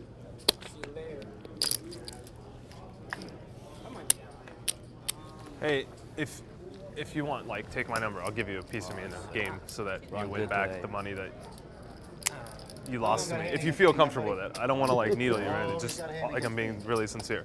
I'll do something as a favor to you because I feel bad about the situation. Okay. Just, it's an open offer. You could find me on social media anywhere. And yeah, seriously. Okay, yeah, I'll be around. I mean, I'm not gonna. As long as I don't die, you'll you'll win it back at some point. And I don't even want to talk about the people making videos. Yeah, I don't either. Because a couple of them are friends, a couple of them are not, and a couple, one of them thinks that I try to do that. I, I don't even want to talk about the people who made the videos. Yeah, yeah, Okay, let's- okay. yeah. Yeah. So, but but here's what I want to say. When this came out, I was not into poker in the poker world. I played poker once a week or and then I started playing the bike in 2016, 17, 18, whatever. I could honestly tell you that when this happened, I never saw the hand. I saw things in my cursory about it. Mhm. I saw like, but I never watched it because I didn't care. I wasn't into that. I didn't really even probably get it. Right. Right. Okay. Because it just didn't matter to me. Now I'm in the poker community. Now I run a poker show. I play poker for a living. So now if something like that happened, it would I would know it. I'd know all the details. Yeah, it's of just the way it course. It's, it's in your lane, right? Yeah, it's okay. exactly. So the first time I watched this hand was four days ago. Like in, I, I'm not bullshitting you. No, I believe in you. totality, that's the first time, and I watched the raw version, like everything, Right. the before, the during, the after, which doesn't always get shown. Just the hand unedited. unedited. Right. I watched it, and okay. So I want to preface and say this. Look, and everybody knows this that comes onto the show, whether it's the Robbi situation, she came on, whoever. I ask a question, you give an answer. If I have a follow up, I ask it. Whatever your answer is, it is. And the reason I say it that way is because people have to understand. Opinions they the old cliche are like assholes right? Like everyone has one okay? And it's like I, I look at it this way. I if i'm not in somebody's body and i didn't do or not do the act i don't know for sure and i've said this a million times so i have no dog in the fight about what happened what didn't happen or intentions i'm just going to talk about the Yeah, hand that's for sure. And okay ask- but i want people to whatever. understand that right so why don't you tell me because I I watched the hand and I can't break it down in my head exactly. I know uh, the the fellow Wolf had Ace Ten, you had Ace Queen, you raised pre, he called. After that, if you want to walk me through it in in I actually think, to be fair, and I, I you know, people are gonna be. I haven't seen the hand in a long time either. Yeah. Someone else raised. He called. I three bet. Is that what it was? Th- Okay. that I three bet out of the big blind with Ace Queen. The person that originally raised folded, and he Ah. back jammed. and he back jammed. Right. That was pre. That was pre. Okay. And then it was on me, and then I was counting my stack, and it became clear that he re- he did not realize I had 10k more than he thought I had. So he thought he was jamming for 10k less. Let's say, and I don't remember the stacks, and people are gonna think it's crazy. But let's say that the jam was for 20k. He thought it was for 10k, or maybe it was 25. It was about it was half. for 15. It, it was Right. roughly Exactly. without splitting hairs. Right, exactly. So that was the pre-flop action and the situation. Okay. So the first question I'll ask, and you and you answer it any way you want. You at the time were a pro- professional poker Oh, player. absolutely. Yes. You know that those need to be up front. Absolutely. What happened? I like it, it was just a mistake. Like this was It's my okay. fault. It was a mistake. Yeah. It's on me. Okay. It's always up to every individual to make sure that their Right. big chips are clearly visible to the Right. rest of the table. I wasn't aware that they were where they were, and I wasn't aware that he I mean he made it obvious that after he shoved he did not see them, but I wasn't Sure. aware that he couldn't see them at the time that he had shoved. Okay. So that was my fault. I and understand. I, I owned that and I said I was sorry to him. Um, at the time, if you watch the tape, I said I was sorry. I'm uh, going to show and that's my fault. the unedited tape. Yeah, fair enough. And that's the only one to show. Yeah, and that and that was my fault. So that's my responsibility. I own that completely. And um, it's, it's I've been playing poker for 18 years. It's the only time this has happened. And so it's Yeah. obviously Okay. unfortunate that it was And blown up to this on camera. couple but- points that I noticed in the video, and I'll just run them by you, Sure. and you tell me what's true, what's not true, or what you think of it. Um, I know that you did say uh, a few times, whatever the ruling is, it is, and I think the floor man by the book rule said it's it's all in. Yeah. Before that, though, um, so I didn't think I thought he was being genuine that he didn't see those chips, right? Yeah, it was apparent he he was genuine. He was genuine. So I said, "Look, I'm sorry I didn't know that you didn't see them. We can do whatever you want." And he continued to say, "Okay, but I didn't see them. I didn't know." I I I, If- I, I saw that. I if you did say whatever you want to do. I think I said that twice or three times. Again, I haven't seen the tape in a long time. I don't remember. But Yeah. two or three times I said that. So if he would have said to you, hold on, and then go on. If he would have said to you right there, you say, do whatever you want to do, and he would say, okay, let's play without the two silver chips, the 10K, you would have said yes. I would have, but I want to preface that. I don't want to. I don't want to put it on him. At that time, what I could have done differently, and I replay this all the time. I replay a couple hands in my head in my career. One of them's a hand at the final table of. I'm not dodging the question. One of them's a hand at the final table of the WPT where I got it all in with Ace Queen against tens, and I got fourth place, and the winner got like 1.4 million, and I got 250k. Replay that hand all the time because I could have flatted, and that's one hand that sticks with me to this day. The other hand is this one, obviously for the obvious reasons. And I wish I would have just said, why don't we take the 10K back? I said we can do whatever you want. If he would have said that, I would have said yes, and it would have been binding. Fine. I could have just said, instead of saying we can do whatever you want, which is the passive way of, like we talked about this NLP, it's the passive way of saying the same thing. Yeah. I should have been assertive and Right. said, okay, let's take the 10K back and just run it. Right? I would have actually had an easier decision because I had ace queen offsuit. I didn't have aces. So I didn't Right. I And- didn't actually. It was easier for me to call it all in if there were 10k less, but I wasn't really thinking about that at the time. I didn't think about the strategy of the hand. I was thinking about like, holy shit, like this guy. You know, Yeah. we're in this spot. I should have just said that. That's on me. I could have. Yeah, your hand, ace queen offsuit, is not an easy call to a shove. Right. And it's easy- it's and it's easier being short stacked. It's it's a very clear call. If there's 10k less, I have a very easy call. Um, I should have like if I could go back, I would have just said, let's play for 10k less. He says okay. I call and we run it. I wish he would have. I also wish, and I don't want to put it on him. It's not, you know, he did what he did. I wish he would have said, let's play 10K less, because then I would have said yes, and this never would have happened either. Right. He didn't say it. I didn't say it. I take my responsibility for my part of where my chips were. That's my fault. And I wish I would have just said, like, let's play for 10K less. Right. it would have been so easy. Just like I should have flatted the ace queen out of position at the Okay. final table. And, like, yeah, like, and I just- did watch him. It's like when I watched the video, I could attest to this in my brain. When I watched the video, I kept saying in my head, "Fucking ask to play 10k less." I know. I, was. I no to him. I'm like, I know. Say it. Say it. Quit saying what you're saying. You know. But I know it wasn't going to change because I know what happened. Uh, yeah. And he didn't. And I and I and I saw that. And and the floor man did come over and make So the ruling. then, then what happened is the someone called the floor. I don't, I don't remember all the details of like this hand was like twenty minutes. Someone called the floor, or and the floor said, "Well, I'm ruling that this is an all in." And then there was protest about that ruling, and everyone was talking whatever. So the floor said this is all in. We continued to kind of talk. Again, I should have just said, "Hey, yeah, who cares about that? Let's just do this." Again, we're on TV too, so you know there's the rules of whatever. I didn't say that. He didn't say that. Then someone called the clock, and then the floor ruled the second time it was all in. At that point, I just went with But it. now you did admit this at the table to to the point you made about how hard it is with ace queen off to make a shove with the 10k more. You did say, and I'm not saying this changes anything at all, but you did say, "Wow, by the way you're acting, this makes it a little easier for me to call because then you realized his hand was weak." Yeah, like I don't know if he would have said that if he had aces. Right. He could have been Like- reverse reverse uh and I thought he was meta- being you. genuine. Yeah. And I don't think it's even unfair of him to not say anything. Like, let's say I'm counting and he has two aces and he realizes the shove is for more. He's like, okay, well, I'm already all in. I have aces. Like, he might just not say anything. What? But so, like, the fact that he kind of was, of course, saying something Made the case for what made his it strength seem hand like was. he was weaker. Yeah. And so it made calling double the amount with ace queen easier, a little easier. Of course. that's fair, and that, uh, That is went fair. into the decision as the floor ruled, and the floor said, "Hey, you guys are all in." And you know, ten minutes had gone by, we didn't come to a resolution, and then I was like, "Okay, now I have to think about the actual hand." Like this guy raised pre-flop, he called, And there was a weird hand that happened before where he had flat called an original raise and then back jammed and he had queens. And I think he stacked me or someone else. And so I knew he was capable of having like a strong hand there. And so like, but anyway, he yeah, like you said, he kind of acted a little weaker. Okay. Fair so enough. okay, so the hand runs out, you win. He felts. Yes. Okay. So my question to you now is, when he gets up, you know, everyone's saying goodbye, whatever. Sorry, you're saying whatever, and then you proceed to tell him on the unedited version, "Hey, look, I'm really sorry that happened.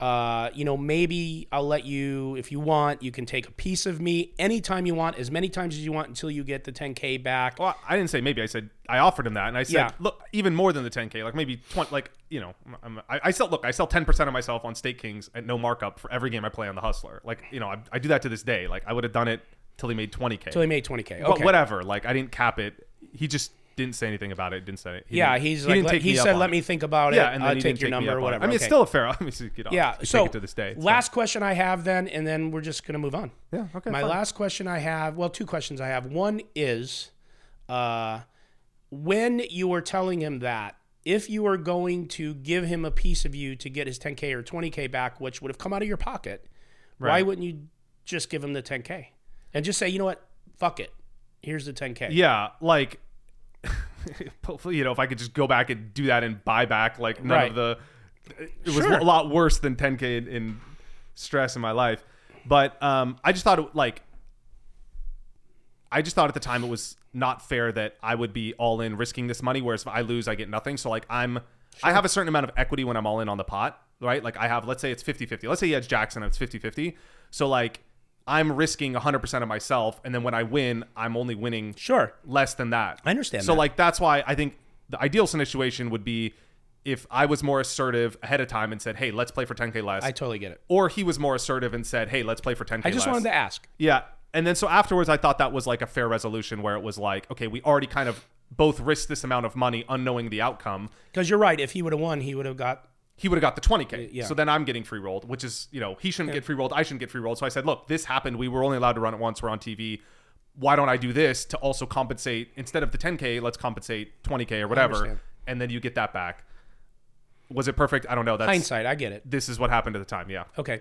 So, how did, after this, done with the hand, Fair enough. how did all the backlash that you just alluded to, what it cost you probably emotionally, Oh my um, gosh. how did it affect you? How did you handle it? Um, how long did it take you to get through it? You could you could see your demeanor actually absorbing that question because it must have been bad. Uh. What did you go through? I mean, so and I told you this earlier in this session. I put out a video. I was 19 years old. I made a million dollars playing online. Uh, I was seventh biggest winner in the world. When I was 20, maybe 21, like right around that year, I lost a million dollars back. Right, I went from playing 200, 400 no limit, forty thousand dollar buy-in. I even played 300, 600, played 60k buy-in to to 510 and 1020. Okay, so like you're buying in 40k and then a single raise in that game is my buy-in in the other game. Right, that's kind of the delta between where I was playing. Lost a million dollars that was like a lot easier like orders of magnitude easier to deal with than than this was because you know i could handle like you know if someone's like you're a bad player i lose my money like poker's never about the money to me so like it was always about you know being the best and competing at the highest level. Like i was never a rock star which i would love to be. I was never an nba player which i would have loved to be. So this is my olympics right? So this is like what i do. I love the process. I love trying to be the best. So like this like you know attack this vitriol from social media like attack on my character and like me as an individual and like all the negative backlash was like you know arguably one of the hardest things i've dealt with in my life like it's not even close um and it's like still like it's still like a challenge like it's it was really hard Yeah, I could tell when I even asked you the question and now you're talking. Your demeanor through the whole podcast was up. Yeah, You like- talk extremely fast. and I'm a very high energy, You're very high positive energy, person. But you look like someone just, you're a balloon and someone just uh, popped you. yeah it was really hard because like you know i i tried to like always be like a you know inspiration for other people in poker like by being you know my best version of myself and like being a role model for others and like helping others on their journey and being like a positive source and a good role model for poker and ambassador for poker and like all these roles. And like this thing just like you know made a lot of people that don't even know me or anything about me and like just all have a very strong like heated attacked like hatred i would even use that word opinion of me. And i got you know all these attacks on social media and it's just like to absorb i'm a very empathetic person so like if i um i'm in a situation i like absorb the energy of that situation i feel like the, situation very deeply. Um so it's very hard for me to like even watch bloody movies or things like that or see needles and stuff like that. I'm just like very empathetic. Uh and so like to feel that energy coming towards me on social and whatever was like very challenging. The odd ironic thing is a couple things. I've never had a bad interaction in person never once ever Isn't that amazing? Never that happens. and I also like when this happened, I was in Italy. I was like on vacation in summer, like you know, living my life, like whatever. So I was like, you know, I dealt with this, and then this was like in June. This was you know, the, the, the this situation happened a year after the hand happened. So like you know, um, I go back to like poker, and I'm thinking like all these like, thoughts in my head, like you know, going back to the table, like you know what what am I what am I going to say in this spot? Like instead of focusing on this the hand, I'm focused on like you know what am I how am I going to respond? What are people going to say? Whatever. Like never had anything happen in poker, which was like kind of I was like whoa because there's all of this energy and attacks on social media. Sure. The other thing that I found very weird, and I kind of go back and forth between like you know I engage with people on social media if someone attacks me or leaves me a comment I'll talk to them and I'll respond to them. I do this with trolls all the time even if it has nothing to do with this. It has something to do with another thing like that I post about I a different it. subject. Yeah, I get it. And almost always the trolls they DM me, they leave me a comment. They're saying they're like, "Oh, I actually like you or this had nothing to do with you or like I'm just you know whatever." And then they're very nice to me once they see that like you're kind to them. Yeah. So that kind of like changed my relationship with the situation too. How It's like when you respond to people and you treat them with kindness and like they're a human, which I, I always do even if someone attacks me or they're mean to me or they call me names, like that's that's fine. That's on them. I don't take that personally. But um that was a really interesting dichotomy. Dichotomy between like the way that that taught me a lot about society and people and humanity too. Like the way that people act on socials, like they think almost like it occurred to me that the people that a lot of people that were like attacking were like it seemed as though when we had interactions because we would go back and forth with like five or ten dms some of them even became like members at conscious poker. They would like buy products later in the future. It was like really weird. I've and it the- just had occurred the same experience. it just occurred to me that like they almost didn't even think that they were talking to like you or a human. Like it almost didn't even feel like they were aware that they like they were sending this message to me directly. Like i was reading all these messages and they were like oh i didn't think you'd read it or whatever. I got that response so many times. Crazy and it's like i read all my messages i read all my dms so like yeah it was Yeah, people don't really understand. I always say there's a person behind your words that you're that you're putting it into them or towards them. You know, it that that that part's crazy. I had I experienced some of that myself. Exactly what you said about like once you talk to someone, it's different. Did you ever have any of the people that were saying negative things about you that were actually prominent in the poker community ever run into them and have them treat you different? Like, have you ever ran? I don't want to say any names, but you ever run into anyone that was hard on you, and then you had a different experience in person? no but i Yeah. also don't like i don't know if i would even know like who those people like Well, I'm saying people you know what that i mean were hard on you that did shows and things. oh um no but i haven't ran into that many Then you haven't. Okay, I was just wondering if it was just trolls or, um, yeah like people are wondering i haven't ran into doug i haven't ran into joey like i don't again, I Yeah. I wasn't even prompting you to say right right names, right but, like yeah so i just haven't come across people No, totally, paths totally. in poker that maybe were hard on me sure. Um, but also no hard feelings to other people i understand where people are coming from and was there anything positive that came out of that experience? And it doesn't have to be. Don't try to. If there isn't, then just isn't. like in some ways, you know, I find in my life, you know, the hardest things I deal with are like the most opportunities for growth, right? And so there's this like ir- irony of like, you know, when I when when I'm when I'm living through something that's challenging, or like maybe I don't, you know, maybe people feel this way about losing or downswings or like other things that they've gone through that are challenging in poker or outside of poker. Like those are the things that I find are the most opportunities for growth. And so like, you know, I wish I was a little bit more. um like now that I've had this experience happen, if you know something like this happened again, I feel like I'd be much more equipped Of course, to handle it's it. like I wish anything. I, I wish I was more mature too at the time. Like, Like anything, just- buddy. You know, and so I think it it just yeah, like overall, I'm hesitant to label things as positive or negative because I just try and look at life like Sure. a series of events and have non-attachment. fair. But it was the most one of the most challenging things I've dealt with, and but it did help me grow. It helped me like learn about people, be more empathetic to people, not take things personally. Was a, another lesson that I had to. Mhm. Internalize. Did it make you a little thicker skinned? Yeah, like internalize through this this process too, and also just like where you spend and give your energy. Like before, it was like much more important to me and it still is something that I like feel like I genuinely want. You know, I don't harbor any negative emotions towards other people. I don't like hate anyone. Like people say, "Oh, I hate this person." I've never, I don't, I don't hate anyone in the world. I maybe disagree with people, or I think that we're operating on different levels, and not in a arrogant or way, but just like we see the world differently, and that's fine. But like this kind of made me realize that like you can't um, touch or connect or you know be with everyone, and that was that was like a very hard accepting thing for me because I always Mm. Yeah. wanted like people to like me. and, like, Everybody, be- yeah. yeah. Like I wanted to reach everyone, and I realized like that's not how the world works. Never gonna happen. And that that's like been very challenging to accept. Yeah. Have you ever, in the time that this happened till now, ever been able to tell this whole thing like you just did? No. This so thank time? you for that. I no, I wasn't looking for a thank you. I was just wondering, Yeah. is this no, the no, first but time? I'm, I'm being genuine. Like first time we you didn't, ever we got didn't plan this. So no, like, no. You know, But this, we were going to talk about the hand. That's it. Right. And This- I wasn't expecting this either to like open up like this, but um no, and I've never done this, and you know that's probably my fault too. Like I think if I maybe was more open about the whole thing, it would have Sure. maybe blew off better. But I just yeah. All right. Anyway, Well, on to a couple fun questions. Fine, I'll take the fun questions. and we'll get this juju off us, and then we'll we'll close. Okay. Excuse me. Okay. Stupid question. Favorite poker player idol growing up?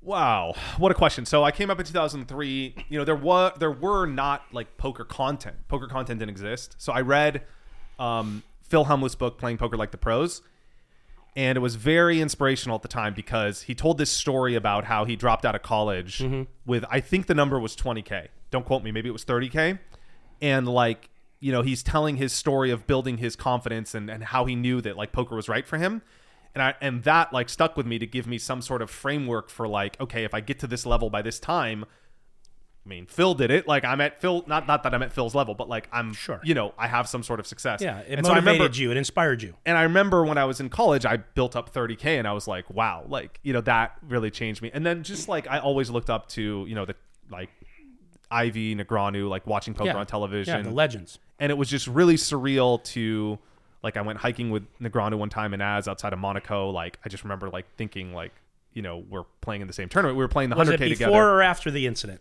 before. Uh, I was going to say, I wonder how he would. Yeah, I hope. I was hoping you say after because he's such a nice guy. I could see him doing it after. Yeah, Yeah, he's I such mean a it. nice guy. Yeah. Um, and like I just remember like we went out to get a coffee and like we were just like we were playing in the 100k tournament together, and I just remember like surreal. This I was I like you know you, I ha- you have moments in your career over 18 years where you're like, whoa, like the 16 year old in me, like I would never have imagined this. You know, I remember the first time playing with Ivey, and um, played in a tournament in Monaco, and then he didn't even know me or whatever. But really quick, and then we played in the big game together in Macau, and we were playing, you know, at Star World, I- 10k, 20k Hong Kong, 20k, 40k Hong Kong, maybe like you know 2k, 5k US blinds, and something came up where they doubled the game. I don't remember all the details, but I just remember the punchline. They doubled the game or something like that, and Ivey's like, "Oh, don't worry, like, can I? I'll take a piece of you." And I was Oh, just like, compliment. I was just like, "Wow!" Like that. I just remember his face and my face, and I remember that line. I was like, "Wow!" Yeah, that's cool. Like that. Yeah. it was touching. Like I just, that was crazy. That is cool. Something familiar to that to me would be like you know, same as you. I watched I watched all those names you just mentioned on High Stakes Poker back in the day, and they're all the OGs, the legends, and you know, come full circle. They're playing on my show. Yeah, and uh, that's so and I wasn't cool. even in poker, and and I'm interviewing them. And so, did you see the piece I put out on Phil the other day? No, Ivey. Yeah, oh no, uh, Hellmuth. No, I want to see it. I just it, it just was like a 12 minute video. Uh, he uh, um, he went through you know a hard time on the last two streams he was on. Oh, yeah. yeah, yeah. And so I I just put out a 12 minute video on him. I felt so bad for him, and Yeah. and you know because the guy takes s- just incredible. I mean, he asked for a lot of it, but he takes an incredible amount of heat. And uh, check it out. He does, and he's like, you know, we've we played on Poker Night in America quite a bit together. I had a moment where he was like, you know, nice fold with your set of nines, and that was like another one of those moments that stuck with me. Yeah. But he's always been like a very nice guy, and like seems like a very good guy. Like from what I know about him, like when you go to dinner with him, like or you you know, we're playing. It is not the Chinese persona poker. that you see at a Right. poker table.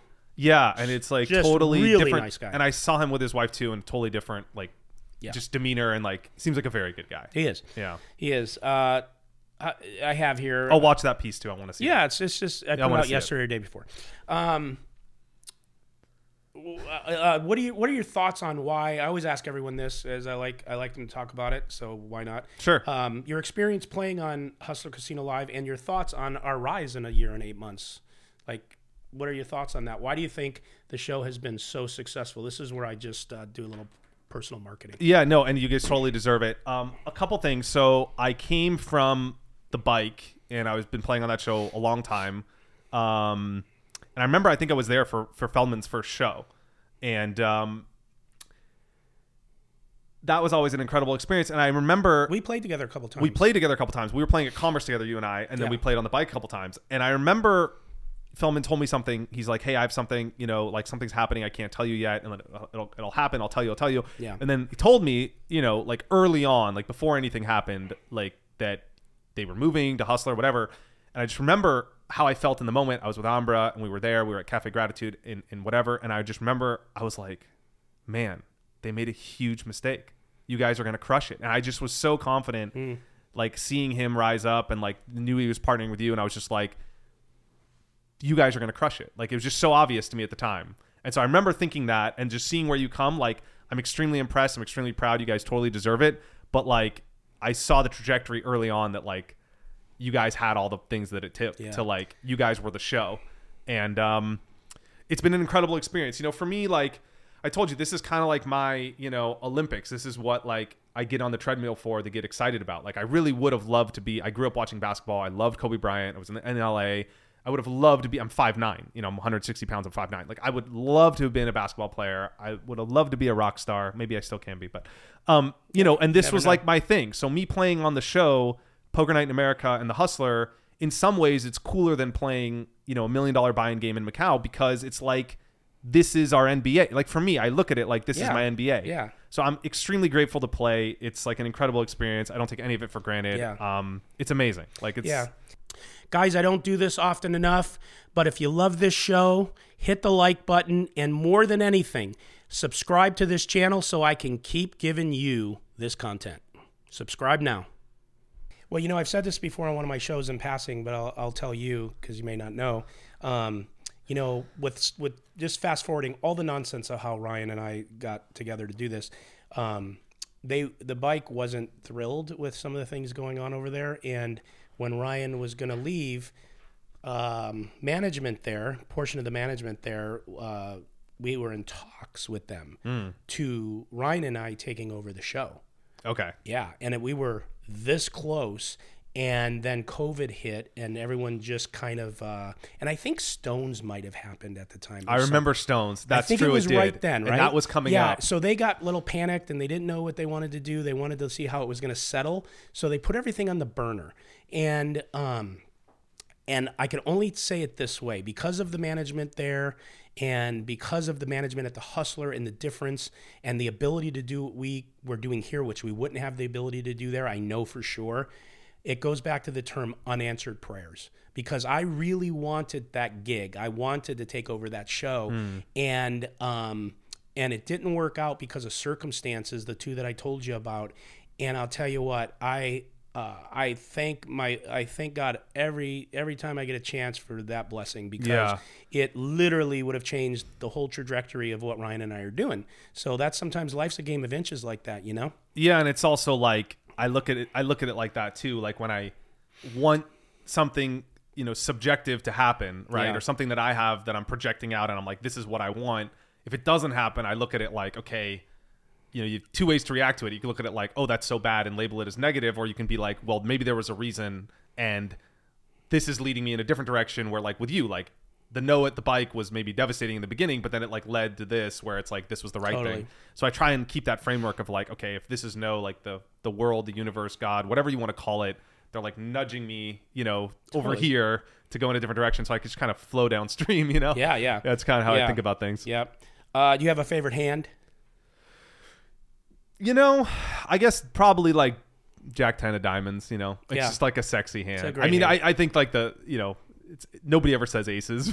No, I know, right? 'Cause it's I mean, let's face it, you'd rather have aces. Yeah. Yeah. But at the same time, aces, you know, you got, you know, you're going to be committed to the hand. Jack 10, I feel like I'm not committed to this hand, but if I am committed, it's good for me. Whereas Yeah, aces, yeah. you're like, I'm committed and it might not yeah, be good. and then you're just gonna overplay right. And like, so Jack I- 10, I feel like you don't get in I too much aces. trouble. I just overplay them and lose, and I don't know what yeah, to do that's why I like those hands like that, where it's like you don't get in too much trouble, but if you're in a big pot, it's because Yeah, you, you want, get away want to be. It's because you want to be, not because you you, have be. to be. Exactly. Uh, favorite food? Oh man, that's tough. Whatever. I like whatever my wife and her family are cooking, to be honest. But Italian food, I'm super you Italian know, food, yeah. blessed. Like we have amazing food By the in, way, the- I in met, our I area. met I met your mom uh, the last one of the streams you're at. What a nice lady. Yeah, Gosh, she's great. Damn, she's super nice. supportive. She's so cool. Yeah, very Uh, positive. Do you have a favorite hobby besides poker? Yeah, that wouldn't be a hobby. No, poker is not a Yeah. hobby. Um, I like creating things. So I like to be at the beginning of a project Mhm. and making that come to life and happen. And um, I can't share too much, but I'm doing hopefully something in music that I have recently. Oh, maybe you'll be a rock star. Can you sing? I so in high school, um, like I said, I didn't make football. I dropped out. I dropped out of football. Didn't make basketball. So my uh, older stepsister at the time was in musical theater and choir. So I joined because it was like I saw her social circle and all these positive things she had uh, through that experience, and I was like, you know, that would be cool. So I did this. I was unable to sing it all at the time. Took voice lessons for four years. And uh, my senior year of high school, I won Best Singer in in, Oh, no in kidding. high school. So I was in musical theater. I played Javert in Les Miserables. If anyone watches musical theater, um, and so that was like super meaningful, incredible experience. But then, of course, I started traveling. I wasn't in Orange County to take voice lessons. I started like getting all involved in poker. I kind of stopped, and um, I realized like that's a big part of my life that I really loved, and that like a cool way to express myself. I could see you at a Starbucks sitting on, sitting on a stool and uh, belting out some tunes. that would be good. I really would prefer to be like I Billie know. Joe Armstrong. I and understand. Green Day. I- that was a would much rather be a rock Yeah, no, star. I- I- that but was- uh, that was a joke. That's something I would like to take back up, like music. Well, sometimes you know these guys start at Starbucks. Yeah, that's true. you can't true. just go to the big stage, man. Yeah, that's you got to open for No, someone, but I'm bro. saying, like, my genre. You got to Like, open for the latte. being a rock star would be yeah. cool, man. All right. Yeah. Um, you have any poker goals that you need to accomplish? No, not Okay. really. I'm grateful for everything. I mean, I you know the 16 year old in me would want to win the main event, but I'm not going to put my life goals on something that I Totally. can't control. But like that's you know. The, You- the other you bucket wouldn't list hate it. items You I've wouldn't done. hate winning I the wouldn't main. hate the main, but I don't even play that every year. That's the stupid thing. No, I, play I like hear you. Once Either every three I. years. Yeah. yeah. Any life goals? The thing you want to accomplish in your life outside of poker that you're just dying beside? Well, being a rock star. Being a rock star would be cool. I mean, I'd really like, you know, the the I'd like to be able to like move the arc of where people are seeing poker and its place in the world and society as from a game of like, you know, randomness and chance and luck to like a game of incomplete information with an element of luck but predominantly based on skill. And so I'd like to help people be able to make better decisions through the game of poker in life and business, but also like to change the the place and relationship that poker has in society Yeah. more towards a game that's respected as some of the things we talked about today of what it takes to really achieve um, things at the highest levels in poker and what the people at the at, that are competing at the highest levels are going through to achieve these results and to move it towards a game that's more respected and loved by people around the world. That's great. Yeah, thank All you. right, I'm gonna yes, I'm gonna give you a final thought. You have anything you want to leave anyone with? You don't have to. If not, we'll just close it right here. No, I mean just other like I mean I'm very active on social media, like on Instagram, Twitter, and just consciouspoker.com. I read all my emails. Like if you opt in and respond to the email, it goes Sure. directly to me. I read it. I read all my DMs, like we talked about earlier, for better or worse. Yeah. Uh, so I'm very like active on social. Um, come say hi. Like I'm happy to chat with any of you guys and like get to know you or Yeah. help out on anyone's poker journey. Uh, it's I'm always grateful for the opportunity to do that. So Well, I'll tell you, this was an interesting interview. I Yes. appreciate you coming down. Thank you for Uh, this. I It was really, really do cool. appreciate it. Uh, okay, there you have it. Thanks, guys. Alec Torelli. I am Nick Vertucci, and this is the Nick Vertucci Show. Envy out. See ya. That was cool, man. Yeah.